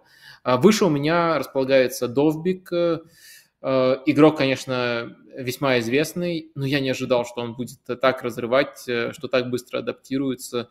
Я думал, что первый сезон, конкуренция со Стуани, вот то, то, что мы наблюдали вот в первый месяц его пребывания, когда действительно один сменял другого, и я думал, что на одном отрезке будет играть больше Стуани, на другом будет Довбик, в целом будущее за Довбиком, э, но на самом деле он э, на, на все это наплевал и начал разрывать абсолютно всех, э, и для меня вот именно степень с которой он начал доминировать, его, по-моему, просто машиной называют в Хитаве, в, что ж я оговорку это делаю, в Жироне. А, то есть он рассказывал, что партнеры его называют просто машиной. И он действительно машина. И вот я не ожидал, что будет такая степень у его э, доминирования. Э, очень, конечно, здорово он вписался в эту команду и в подыгрыше качественно себя показывает э, как э, олицетворение 5 ассистов, и по два защитника на себя э, стягивает, зоны освобождает для партнеров. Ну и внутри штрафной тоже очень здорово завершает, причем может э, по-разному и отлипать от защитников, и открываться на пространстве за спину. Очень-очень э, круто. Ну и я просто не ожидал, что так быстро он продемонстрирует эту крутость. Э, и на первом месте у меня Иско. Это для меня просто шок. С одной стороны, вроде как постфактум можно очень легко объяснить. Пелегрини, они знакомы очень давно, он еще не, не очень стар, там 31 год всего лишь Иско, почему бы ему и не зажигать. Но он показывает уровень одного из лучших игроков Ла Лиги, Э, в момент, когда казалось, что его карьера закончена. Вот были такие опасения, чуть ли не крест на нем можно было поставить после там Севильи и после того, что он даже в Унион просился на каком-то этапе очень странный ход. Здорово, что не попал в ту команду, а попал именно к Пелигрини в Бетиса. Он с отрывом лучший игрок Бетиса, наверное, лучший игрок из нетоповых клубов, особенно если мы Жирона уже считаем топовым клубом. Поэтому да, вот он у меня на первом месте. Для меня это шок. Я не ожидал, что Иско будет э, снова вот той самой тоже машиной, только креативной машиной, если там Довбик это машина по штампованию голов. Вот такая у меня э, тройка. Э, что у тебя, Стас? Ну, э, я каюсь, я Вальеса поставил в сборную свою, но не поставил в тройку открытий. Почему-то вот я не подумал в этом направлении, а я со всеми аргументами согласен. У меня, правда, другой игрок из Лас-Пальмаса в моей тройке. У меня Довбик на третьем месте, ну просто потому, что это довольно известный был игрок, просто я его не очень хорошо знал. я вот увидел его габариты, я подумал, ну вот большой нападающий. Когда я увидел, насколько он гибкий, как он штрафной умеет действовать, я был очень впечатлен. То есть я сомневался тоже, но я просто не знал этого игрока. А вот я увидел, что он может, и это, ну, это действительно очень круто то, что он делает. Я только не хочу, чтобы он уезжал в Англию. Я очень хочу, чтобы он оставался и играл в Испании, что э, в Жироне, ну, хотя бы вот сейчас, чтобы никуда точно не дергался. А, второй у меня Альберто Малейро. Э, здесь, ну, наверное, такая личная семейная история. Меня э, все лето и начало осени постоянно доставал сын, который, когда слышал, что я посмотрел Лас Пальмас, спрашивал, как там Малейро. Откуда он его знает, я не знаю, какие-то карточки фифы, наверное, там, или в игре он ему попадался в каком-нибудь футбольном менеджере, но он все время говорил, что Малейро это топ, он будет всех разрывать, а я смеялся, говорил, не знаю, кто это такой. Хотя я в прошлом сезоне видел Лас Пальмас, но я не попадал на Малейро. А вот я на него попал, и он меня впечатлил тоже тем, как он играет, то, что какой он смелый. Вот э, эффект, может быть, не Гудмунсона итальянского, но э, схожий схожий. То есть он действительно очень способный. А на первом месте у меня Ламин Ямаль. Э, это мы могли уже забыть, что он в этом сезоне появился. Ну, по-хорошему появился, дебютировал-то в прошлом. А э, то, как он быстро заиграл, ну, вот э, я себя поймал на мысли, что э, Барселонская академия Ла Масия за последние годы она произвела э, очень много дриблеров, которые играют на фланге они теперь раздают их по клубам. Эза Абде, Ильяса Ахамаша, э, Ансу Фати. Вот теперь есть и Ламин Ямаль. Ламин Ямаль потрясающий, как он владеет мячом, как он обводит. Месси иногда это действительно напоминает. Как же Академия Барса за все это время не произвела хотя бы одного маленького Бускетса, э, непонятно. Вот, казалось бы, самая нужная деталь, а нету. А дриблеров хоть отбавляй. Вот Ламин Ямаль из них из всех, наверное, самый яркий. И то, что ему 16 лет, и он уже за сборную играет. Вот очень бы хотелось, чтобы эта история его продолжалась как можно успешнее. Потому что у других были проблемы. Вот у того же Ансу Фати, мы помним, какие его просто затаскали. А Ламин Ямаль, ну, для меня, конечно, главное открытие. Угу. Но если Ямаль вспоминаем, то и ты просто про дриблеров сказал, то Брайан Сарагоса, наверное, тоже э, может э, да. претендовать на то, чтобы быть открытием.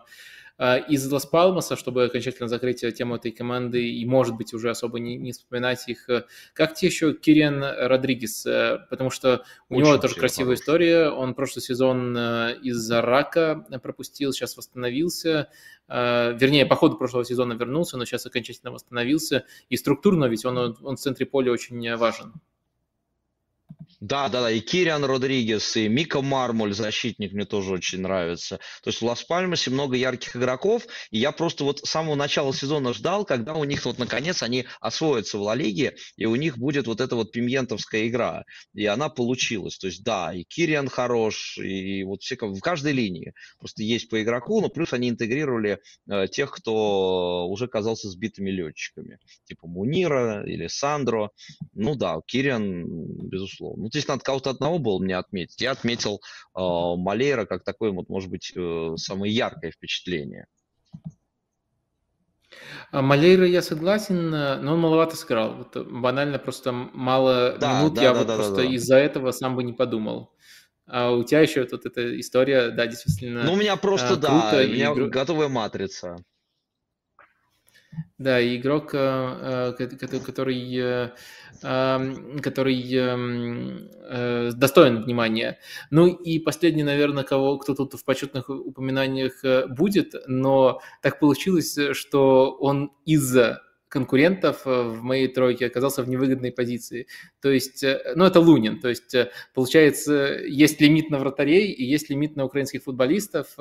Ну, просто, чтобы не было явного перекоса ни в какую из сторон. И в итоге Довбик уже занял место в тройке, и Вальес занял место вратаря. Конечно, если бы все было радикально и прямо очевидный претендент, можно было бы пренебречь любыми внутренними ограничениями. Но вот мне кажется, что Лунин везде был близок, но э, но все-таки э, не дотянул, чтобы быть или ярче Довбика, или ярче Вальеса. Но вот э, для меня, конечно, он тоже большое откровение. Мне кажется, что все-таки э, есть разница между Кепа и Луниным в качестве второго вратаря, и Лунин по делу конкуренцию это выигрывает, если смотреть на уровень игры в этом сезоне, а не на имя там и игровую карьеру.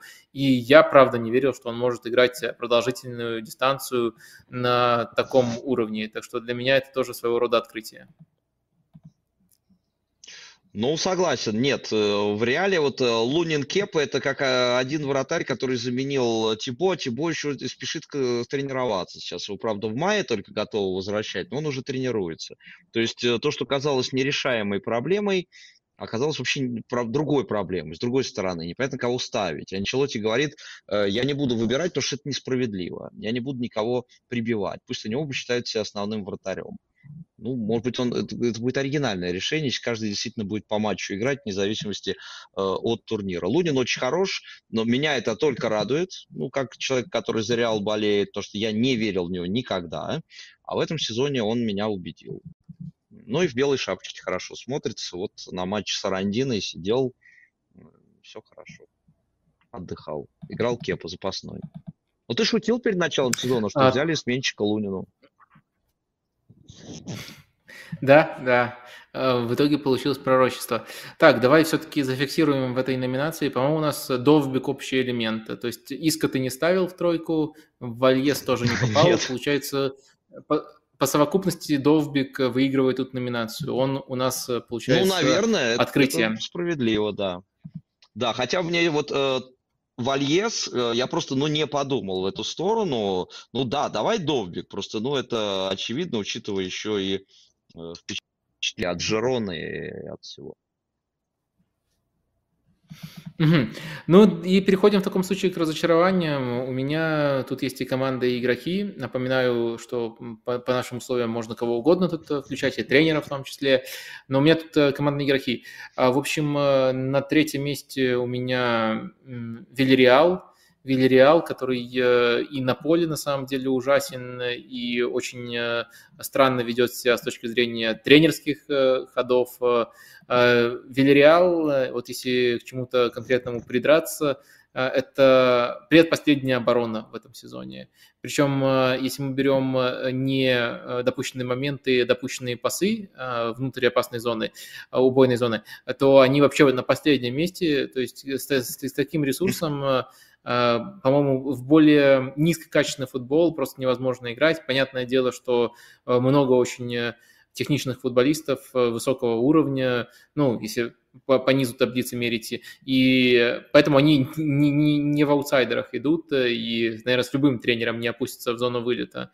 Но они делают для этого очень много, и для меня это третье место в списке разочарований. А, на второе место я не знал тут кого поставить. Э, для себя два кандидата которых нельзя вместе включить, надо кого-то одного из них выбрать, это Орель Ромео и Роберт Левандовский. Ну, Левандовский относительно своего уровня играет слабо, хотя есть э, очень много оправда...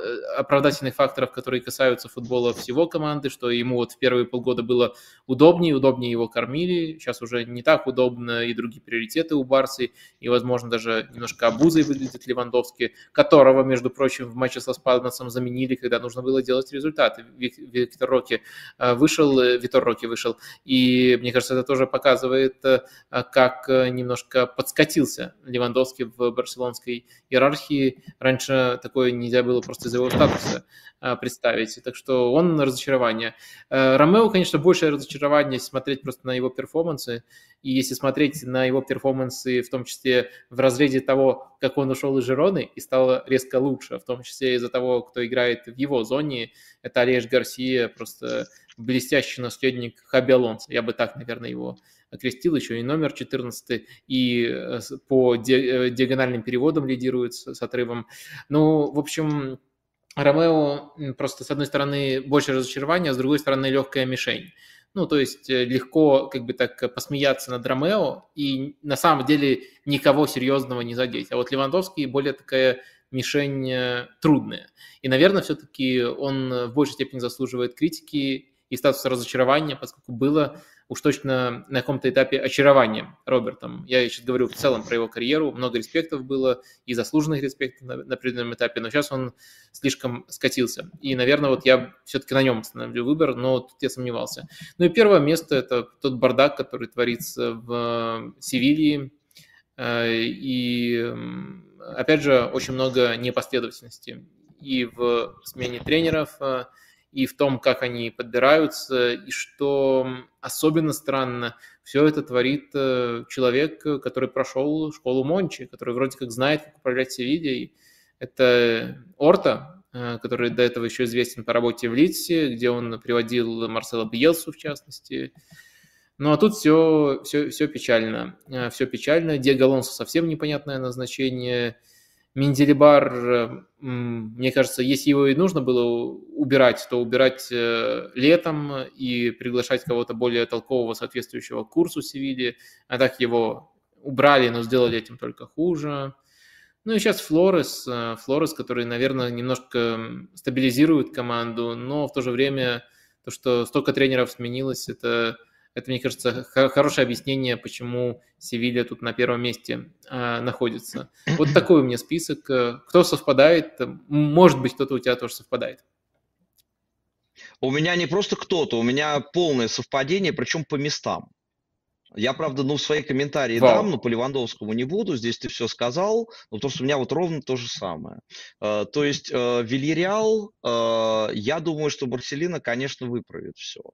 Э, под него подберут состав. Этот сезон уже, наверное, будет провален. Не случайно они даже после вчерашнего бардака со светом, вот сегодня единственная, ну, одна из двух команд, которая вылетела от команды из низшего дивизиона, из Кубка. То есть они попрощались. Унионисты Соломанки проиграли. Но единственное светлое пятно в этом Вильяреале это кто? Хосе Луис Моралес, естественно, э, который э, вот продолжает играть, забивать, и я его просто обожаю. Ну а в остальном увольнение Кики Сетьена, даже я отдельно выделил, это ну, просто было э, решение абсолютно бесперспективное. Пойти на поводу у старых дедов и выгнать другого деда, который душою молод и который интересную игру может э, придумать. Ну, слава богу, хоть дошли до Марселина, но дошли не в один шаг, а дошли в два. Правда, когда увольняли Сетьена, Марселина еще был занят. Наверное, не могли взять его сразу. Э, по Левандовскому понятно, а вот что касается Севильи, я бы на Орту э, так вот не м- грешил здесь, потому что, ну, нужно ему все равно освоиться, а бардак там э, в самом верху. То есть у них сейчас новый президент, но этот президент это сын старого президента, который Дель Нидо, и у них с отцом идет война, тот отец владеет самым большим пакетом акций, э, дружит с американцами, сын его дружит с э, Кастро с предыдущим президентом, они друг с другом не разговаривают, исключительно посылают друг друга. Сын нанял психолога для того, чтобы справляться с этим стрессом, а ему сейчас руководить клубом. Папа его не одобряет годичные отчеты, у кому клуба финансовые проблемы. То есть здесь никакой Орта, никакой Мончи вовремя сбежал в комфортную Астон Виллу. А Орта, я думаю, что в этой ситуации работать не привык. И, может быть, даже не ожидал, что это все ему придется встретить. То есть это оправдывает, наверное, решение кадровое, потому что клубу сейчас просто не до них. Я бы не удивился, если бы Алонсо вел команду прямым курсом э, на вылет. Увольнение Менделибора – это просто кармический грех, за который Севилья будет расплачиваться весь сезон. То есть мало того, что Хосе Луис Менделибора, да, ты прав, если от него, если его нужно было убирать, это, во-первых, нужно было не убирать, а благодарно проводить и до начала сезона чтобы Хосе Луис Менделибор мог радовать нас своим искусством в какой-нибудь другой команде. По правилам испанского футбола он не может в этом сезоне принимать никакую команду. То есть они человеку испортили просто год, а он был на творческом подъеме, на творческом пике. Вот, пожалуйста. Как за это можно не дать им ну, что-то, золотую клюкву, что-нибудь такое? А, все так, все так, э, и даже как-то поразительно совпало. Ну что, э, в таком случае переходим к символической э, сборной. Э, так, давай снова по, по схеме сориентируемся. У меня тут 4-3-3, только небольшая оговорка в атаке. У тебя что-то близкое, либо... А, у меня, у меня либо... ромб. У меня 4-4-2 ну, ромб. В принципе. Ну, в принципе, я взял многие позиции лидеров. совпадают. Ну просто до атакующей ну, тройки, думаю... атакующая тройка будет просто там у тебя десятка и два ну, нападающих. Ну давай, давай начнем ну, да, с обороны, а... а там дойдем. Да, а, в общем, давай тогда по одной позиции по Испании оглашать. В вратаре Вальес, и ты вроде, по-моему, уже спойлер сделал, что да. он у тебя в сборной. У меня тоже. Да, да, конечно. У меня тоже однозначный выбор. Э, ну, у Лунина я бы еще рассматривал, но все-таки, да, Вальес прямо на европейском фоне выделяется. И вот обязательно, я думаю, за такими находками вы приходите, в том числе на этот канал. Вот Вальес прямо рекомендация. Это большое открытие этого сезона. Вообще no-name, но no-name, которого постепенно нужно учить каждому. Тяжело, конечно, предсказать, какая будет у него траектория, 26 лет уже, но почему бы ему хотя бы в тройку не войти в сборной Испании на чемпионате Европы? Ну, прямо по всем э, статьям заслуживает, по качеству игры, по стилю игры. А дальше кто знает, э, кто знает, э, до чего он доберется. Очень крутой Альваро Вальес, следите за ним. Правый защитник... Я вот одну ремарку, Вадим. Да, да. ремарку сделаю. Ему помешать может поехать на чемпионат. Вот если был Луис Энрике, он э, сторонник таких экспериментов. А Дельфенте любит баскских вратарей. И он повезет басков. То есть, если Кепа будет э, сидеть э, и аплодировать Лунину до конца сезона, он все равно возьмет Кепу? Да, да. Странно, странно. Э, ну, в принципе, в принципе, у Испании примерно одного уровня много вратарей. Э, и дальше о вкусах э, не спорят, но, конечно, будет очень обидно за Вальеса. Кстати, где он родился? Может, может быть, он тоже баск, хотя имя Альвара все-таки скорее на другую провинцию. А, Вальес это Валенсия или Каталония, я думаю. Можно выяснить, вот прямо сейчас, может быть, это и сделаем. Андалусия, э, андалусиец он. А, Андалусия. Ну, я, я посмотрел Андалусия. парень, в общем. Ну, ну да, вот там, оттуда, а... где Севилья, ну, окей. А правозащитник у меня это Карвахаль, и мне кажется, что тут прямо большая конкуренция, но Карвахаль ее все равно выигрывает. Э, это не просто вот э, такой режим, когда не знаешь, кого поставить, просто известного парня из Реала или Барселоны бери. Э, Карвахаль в этом сезоне играет без травм, вернее, большая дистанция у него была без травм, и на этой дистанции он демонстрировал высочайший уровень. Мне кажется, относительно себя он проводит прямо отличный сезон, в очень хороших кондициях находится. А плюс еще у него роль стала более атакующей, чем мы привыкли. Он очень часто просто играет одного из атакующей пятерки в реале, а Реал атакуя, атакуя использует именно пятерку в последней линии. Карвахаль меня очень сильно радует. А, там кто-то, конечно, скажет, что более ярок Канцелу, но мне кажется, Канцелу как бы эффект в обе стороны оказывает. Он такой э, раз, разбалансирующий игрок, э, и отчасти им, его интеграция, даже не им, а его интеграция объясняется проблемам Барселоны. Поэтому индивидуально он крут, но Карвахали стабильней и еще круче, поэтому э, тут я считаю, что вот он должен играть. Я, я выбираю Дани.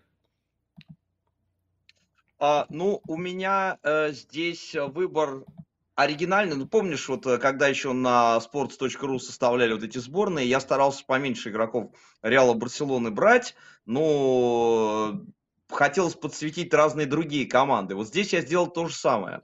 Я взял э, лучший трансфер Соседада э, этого лета. Я поставил Амари Трауре. Потому что, по-моему, вот он очень крутой. Здорово атаку поддерживает.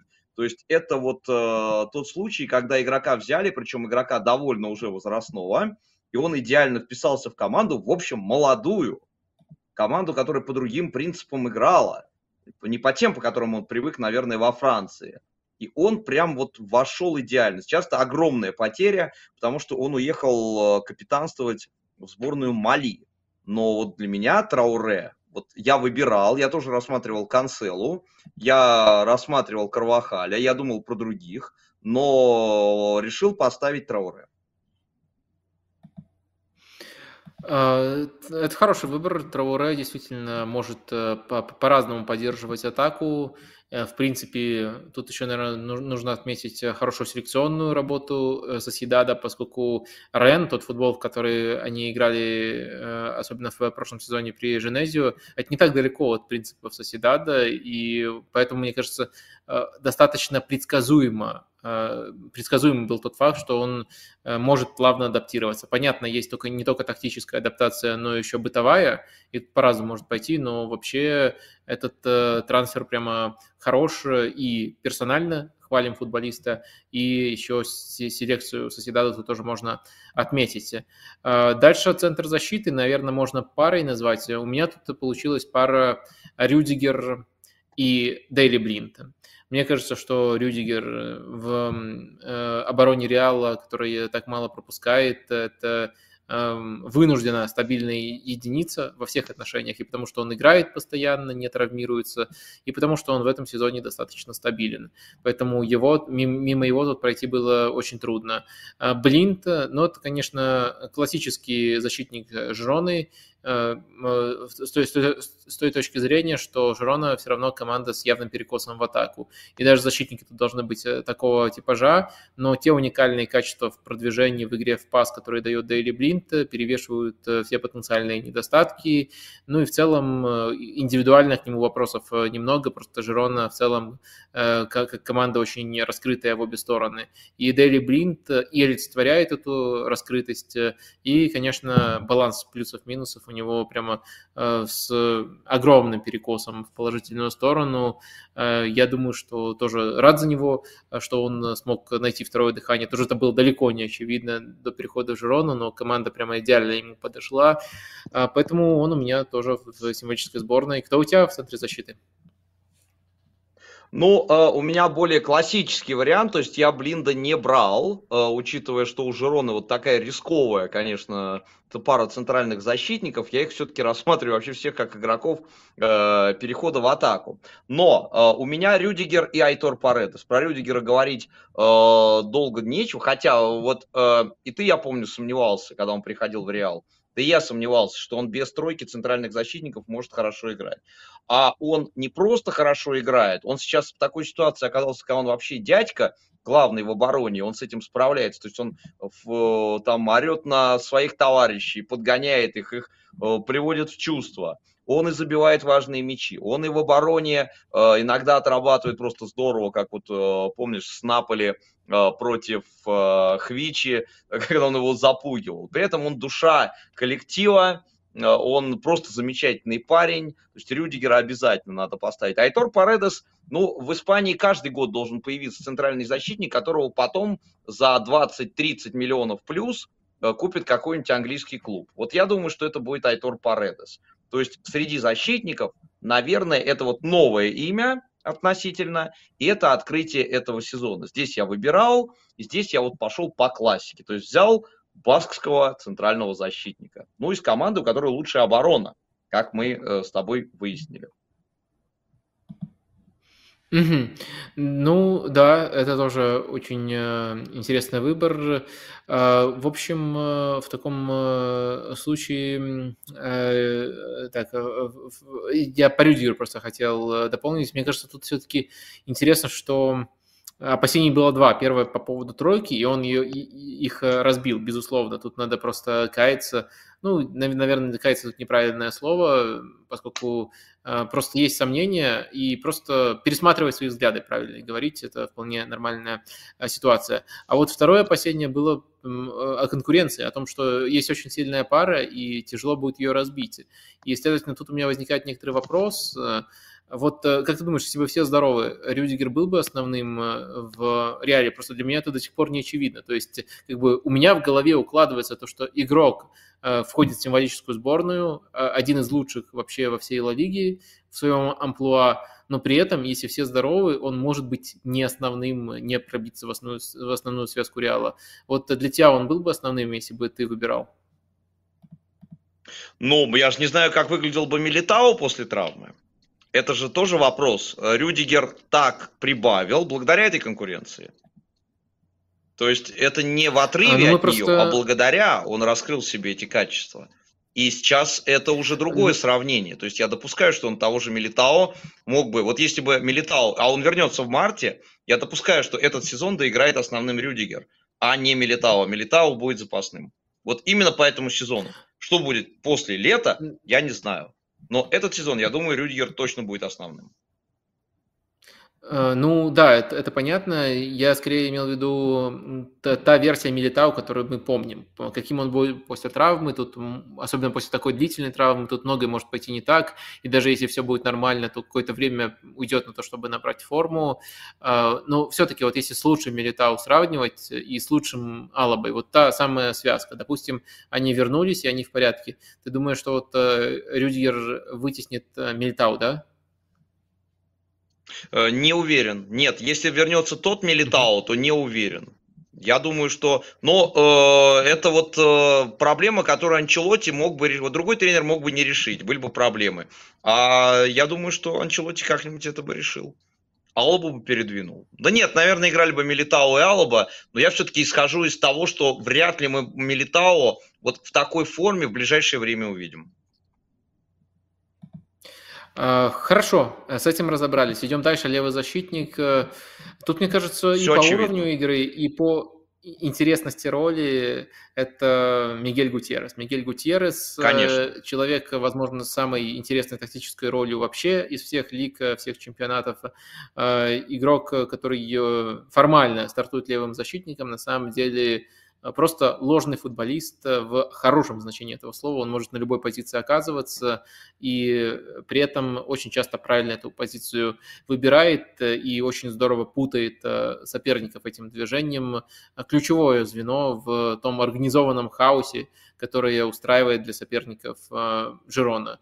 Ну и, конечно, стабильность его не вызывает никаких сомнений. Давай, наверное, раз это так очевидно, э, пару слов э, по поводу его будущего. Э, есть вариант с возвращением в Реал Мадрид. Вот если смотреть с позиции игрока, тебе кажется, это хороший сценарий? Это прекрасный сценарий, но мне жалко Фран Гарсию. То есть, но не очень жалко Ферлан Минди. Он верой и правдой, но вот если сейчас мне предложили бы выбрать э, трех защитников, хотя там же еще Альфонсо Дэвис, вот в чем дело, они очень хотят Альфонсо Дэвиса, а Дэвис плюс Мигель Гутьеррес мне такой вариант не очень понравится, потому что оба это уровень стартового состава. То есть я бы предпочел тогда Гутьеррес и э, Фран Гарсия. Но если бы его можно mm-hmm. было вернуть в Реал, я был бы рад. И я не был бы рад, если бы он ушел в Манчестер Юнайтед, хотя э, Тенхагу, наверное, хочется такого футболиста, если Тенхаг останется. Ну, просто это игрок, который разные позиции может занимать для позиционного футбола просто э, идеальный. Но я боюсь, что у Манчестера все настолько непоследовательно, что он там просто, ну, потонет. А в реале нет. В реале я думаю, что это было бы очень э, органично. Еще Арсенал с ним связывают, э, э, учитывая его роль, в принципе, это логично, поскольку мы ищем именно ложного фулбека. Но на самом деле мне, конечно, конечно, хотелось бы, чтобы все это было не зимой, не зимой. Не надо из Жироны кого-то доставать. Нет, Давайте нет, нет, нет. летом все это сделаем. Э, в общем, мне кажется, с Венисиусом они бы круто взаимодействовали. Мне кажется, что никто из а левых защитников Реала сейчас не может э, предложить э, такие же, такую же связь э, Венисиусу. То есть никто не может так же здорово играть в других зонах и не трогать зоны, в которых Венисиус максимально эффективен. И мне кажется, в этом плане Мигель Гутьеррес, особенно с той школой, которую он прошел в Жироне, это прямо была бы супер находка. Ну и плюс еще, насколько я знаю, 50% до сих пор прав на него принадлежит Реалу, следовательно, там будет просто по меркам современных трансферов копейки нужно заплатить платить около 8 миллионов. А, поэтому да, это, это для Реала может быть очень-очень ценная опция. Но, пожалуйста, летом, летом, а не, а не сейчас. А, двигаемся в полузащиту. Позицию Бускетса в Испании, это точно, точно позиция Бускетса, разыгрывающего опорника. У меня занимает Алейш Гарсия. И тоже, мне кажется, тут при всем уважении к тому, что, например, Тони Кроос классно осваивается в этой роли, Э, мне кажется, это безальтернативно. Никто не играет, э, никто не играет такую важную роль в такой э, сильной команде, никто не доминирует в такой степени. Так что, мне кажется, тут все сходится. И стабильность, и яркость, и то, что он поменял позицию, то есть это дополнительный такой бэкграунд, очень интересная трансформация. В общем, тут, мне кажется, на самом деле не слабый сезон, не кризисный сезон, но есть звезда экстра-класса, и это Олеж Гарсия. Э, согласен, жду его в сборной. Э, в прошлом сезоне еще его отмечали, когда он играл на другой позиции, но по э, объему он одним из лучших был в лиге вообще. Он впечатлял просто всегда, почти во всех матчах. У него там травма, правда, была, а сейчас, ну, просто выбор номер один. Ну и неудивительно, Барселона его... Барселона поняла, что она не того игрока из Жироны взяла. В общем, на позицию Бускетса. Он и сам хотел. Ну да, это еще надо было так э, прочитать. Поскольку... Так вот пальчиком ему грозят. А, да, это надо еще было прочитать, что есть такие данные, так что тут отмечаем и самого футболиста, и Мичела, конечно, который перевел его на эту позицию. В итоге и команда стала более открытой, и от этой открытости она настолько выиграла, что забралась на первое место. А, Все тут просто очень-очень круто. Дальше у меня два пози... две позиции в центре поля, как и подобает символических сборных, э, пересыщение атакующих футболистов, но как без этого Беллингем и Иско а вот э, если брать эту позицию созидательную, эту позицию под нападающим, то мне кажется, что это два супер ярких э, игрока, и оба заслуживают быть в сборной. Конечно, если заставили, заставили бы выбирать, то невозможно без Беллингема представить эту сборную. Много раз мы его воспевали, много воспевали и роль, которую для него придумал Анчелотти, но и Иско тоже очень-очень э, хорошая. К счастью, с небольшими условностями можно разместить их на поле обоих, и вот я этим пользуюсь. И в 4-3-3 они как бы, у меня оба такие креативные полузащитники, которые будут подниматься, понятное дело, выше, команда будет играть в очень атакующем стиле. В общем, у меня они, кто у тебя? Ну, у меня другая схема, как я говорил. У меня Беллингем есть, но он э, десятка в ромбе, а два центральных полузащитника это такие восьмерки – и я вот выбирал как раз между Иско и Беллингемом, и выбрал Беллингема, а в роли восьмерок у меня, во-первых, Фрэнки де Йонг, но э, без него, по-моему, Барса, учитывая, что они и Гави потеряли, э, без него Барса хуже становится. То есть Фрэнки де Йонг, он давал объем всегда, а сейчас это и чувствуется особенно. То есть без Фрэнки сложно, и он на разных позициях может играть. И мне кажется, что вот он свой уровень точно держит. А вторым, э, второй восьмеркой я поставил Пепелу из Валенсии. Потому что, ну, вот это тоже такой, ну, как это говорят, no-name, человек из э, второй лиги, из Леванты, который пришел и вдруг стал не просто игроком основы, тоже игроком, на которого, ну, сборная посматривает. То есть он и пенальтист теперь у них, он и э, ходит вперед, он и забивает, ну, все делает. То есть там выбор, выбор есть Гера или Пипелу. Вот я выбрал Пипелу. Мне хотелось, чтобы игрок Валенсии из центра поля, который вот обеспечивает эту вертикальность, он э, в такой команде был. Но опять же, я э, для баланса его брал. Я думал, можно было Микела Мерина взять, но решил, что из Соседада одного игрока будет достаточно, а я возьму лучше одного игрока из Валенсии. Ну, можем э, пойти по пути Иску Беллингем и 4-3-3. Но у меня, правда, два нападающих, у тебя будет три. Да, все равно уже две сборные получаются, и это здорово. А, слушай, наверное, еще из тех, кто вообще не был упомянут, Вальверде заслуживает, но он точно не ниже своего привычного очень высокого уровня играет. А Конечно. В некоторых вещах, мне кажется, даже прибавляет, поэтому он тоже заслуживает, но вот э, в наши схемы, получается, не вписался. Ну да, но я просто не стал лишнего игрока Реала ставить. У меня Рюдигер, Беллингем, этого достаточно.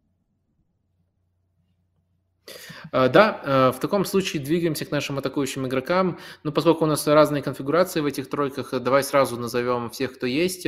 У меня в, в эту тройку попали Кубо с правого фланга. Мне кажется, он э, прибавил, и вот сейчас чуть ли не главный аналог э, Салаха в современном футболе. Вот почему-то у меня такая аналогия, и мне кажется, в этом сезоне роль стала еще более похожей на ту, которую мы ассоциируем с Мохаммедом Салах, с Мохаммедом Салахом. У меня Довбик, понятное дело, его уже обсудили. И у меня еще Гризман, которого я прямо в лучших традициях Барселоны буду загонять э, в неудобную роль. То есть, получается, Куба уже занял э, его любимую зону, а Гризману придется просто в свободной роли оперировать. Но Барселона ему не так много свободы дала. А я пускай э, немножко его отдалил от оптимальной позиции, но скажу, что это поле, оно твое, твори, где хочешь, располагайся, просто при обороне возвращайся на эту позицию. И я думаю, что мы как-нибудь с ним договоримся, он тоже свой, свой уровень держит. Но, конечно, конечно, в атакующей позиции всегда очень большой выбор, поэтому тут может быть даже стопроцентное расхождение. Расскажи, кто у тебя? Но здесь нет стопроцентного расхождения, здесь количественное. Э, у меня Куба нет. У меня пара Довбик Гризман. То есть я к Гризману и Беллингем. Э, с пониманием. А, ну Беллингем у меня десятка просто в ромбе, да. То есть, ну, Гризман угу. один из лучших игроков мира сейчас, в, этом, в прошлом году, надеюсь, и в этом. То есть то, что он не попадает в рейтинге, это дикость. Ну, с другой стороны, ожидаемая дикость. А в наши попадает. Ну, то есть э, были матчи, где я просто вот э, смотрел и восхищал. Понял, что лучше никто и не играет сейчас в футбол, чем Антуан Гризман. Осенью он набрал форму просто божественную не только осенью, еще и в прошлом сезоне, э, по весне, просто лидером был Атлетика, лучшим игроком чемпионата. Ну а сейчас он свой уровень поддерживает. Еще и Марата на космический какой-то иногда выходит. То есть вот их пара, можно было бы как в Интере поставить их парой, но есть еще Довбик. Вообще есть еще другие нападающие, которые э, в этом сезоне подраскрылись. Майораль, например. Ну, вот если выбирать между Довбиком и Майоралем, ну, наверное, надо выбрать Довбика, как более разностороннего игрока и более яркого, что ли. Угу. Ну, в принципе, да, в принципе, вроде, э, если не всех, то многих отметили, наверное, еще можно Ника Уильямса рассмотреть. Э, в принципе, оба Уильямса хороши, но несмотря на более высокую да. результативность Иньяки, мне кажется, Ника более стабильно играет в этом сезоне. А вот его бы я, наверное, рассмотрел еще, но получается он, э, наверное, с, в моей схеме с Кубу конкурировал бы, и эту конкуренцию тяжело выиграть. Но Ника Уильямс тоже, тоже э, крутой. Вроде больше никого не забыли. Ну вот я вписал двух братьев Вильямсов отдельно на полях, я написал, что не взял их просто потому, что э, они нарушали бы баланс моей команды, то есть они не вписываются в эту игру. То есть их вот в реале не представишь, например, ни того, ни другого сейчас. Угу. А, вот, вот, я, я, я, вот у меня было ощущение, что нельзя заканчивать, кого-то забыл. Хотя мы уже, правда, правда, очень близки к финишу. А, Савио, вот Савио, я, я и в такой почетном упоминании его, считаю, точно нужно упомянуть. А, вот э, дриблер под изоляцией, он, конечно, очень крутой, э, тоже один из лидеров Жироны. Конечно, э, на каком-то этапе вообще мне казалось, что вот два самых уникальных игрока Жироны, при всем уважении, наверное, ко, ко всем футболистам, которые есть в этом клубе, но два самых уникальных мне казались, что именно Савио и Олеж Гарсия. И вторую часть сезона он немножко сбавил все-таки, но все равно я думаю, что очень был близок к сборной, и при прочих равных Например, если бы Гризман меня послал куда подальше и сказал, не буду на этой позиции играть, мне пришлось бы тогда звонить э, Савио, чтобы он сыграл на левом фланге в этой сборной. Изумителен он в этой, э, в этой роли. Ну, теперь э, я, я точно вот свое самое финальное дополнение сделал. На всякий случай спрошу еще у тебя, Стас, если кого-то дополнить, и на этом тогда закончим. По-моему, очень продуктивно посидели. Нет, вот я бы не стал, наверное, уже никого в эту сборную добавлять, хотя, э, ну, и из Валенсии я ребят называл молодых, но они еще, конечно, до основной сборной не доросли. И Родриго в этом сезоне очень здорово все, когда особенно Венисиус вылетал с травмами, Родриго подхватил. Э, я еще вот что замечу из последних моих впечатлений, э, ну, просто последние штрихи. Э, Арда Гюлер ведь сыграл за Реал свой первый, свой первый тайм, полтора. И э, вот выдавалось ему много авансов, и мне, честно говоря, очень понравился он.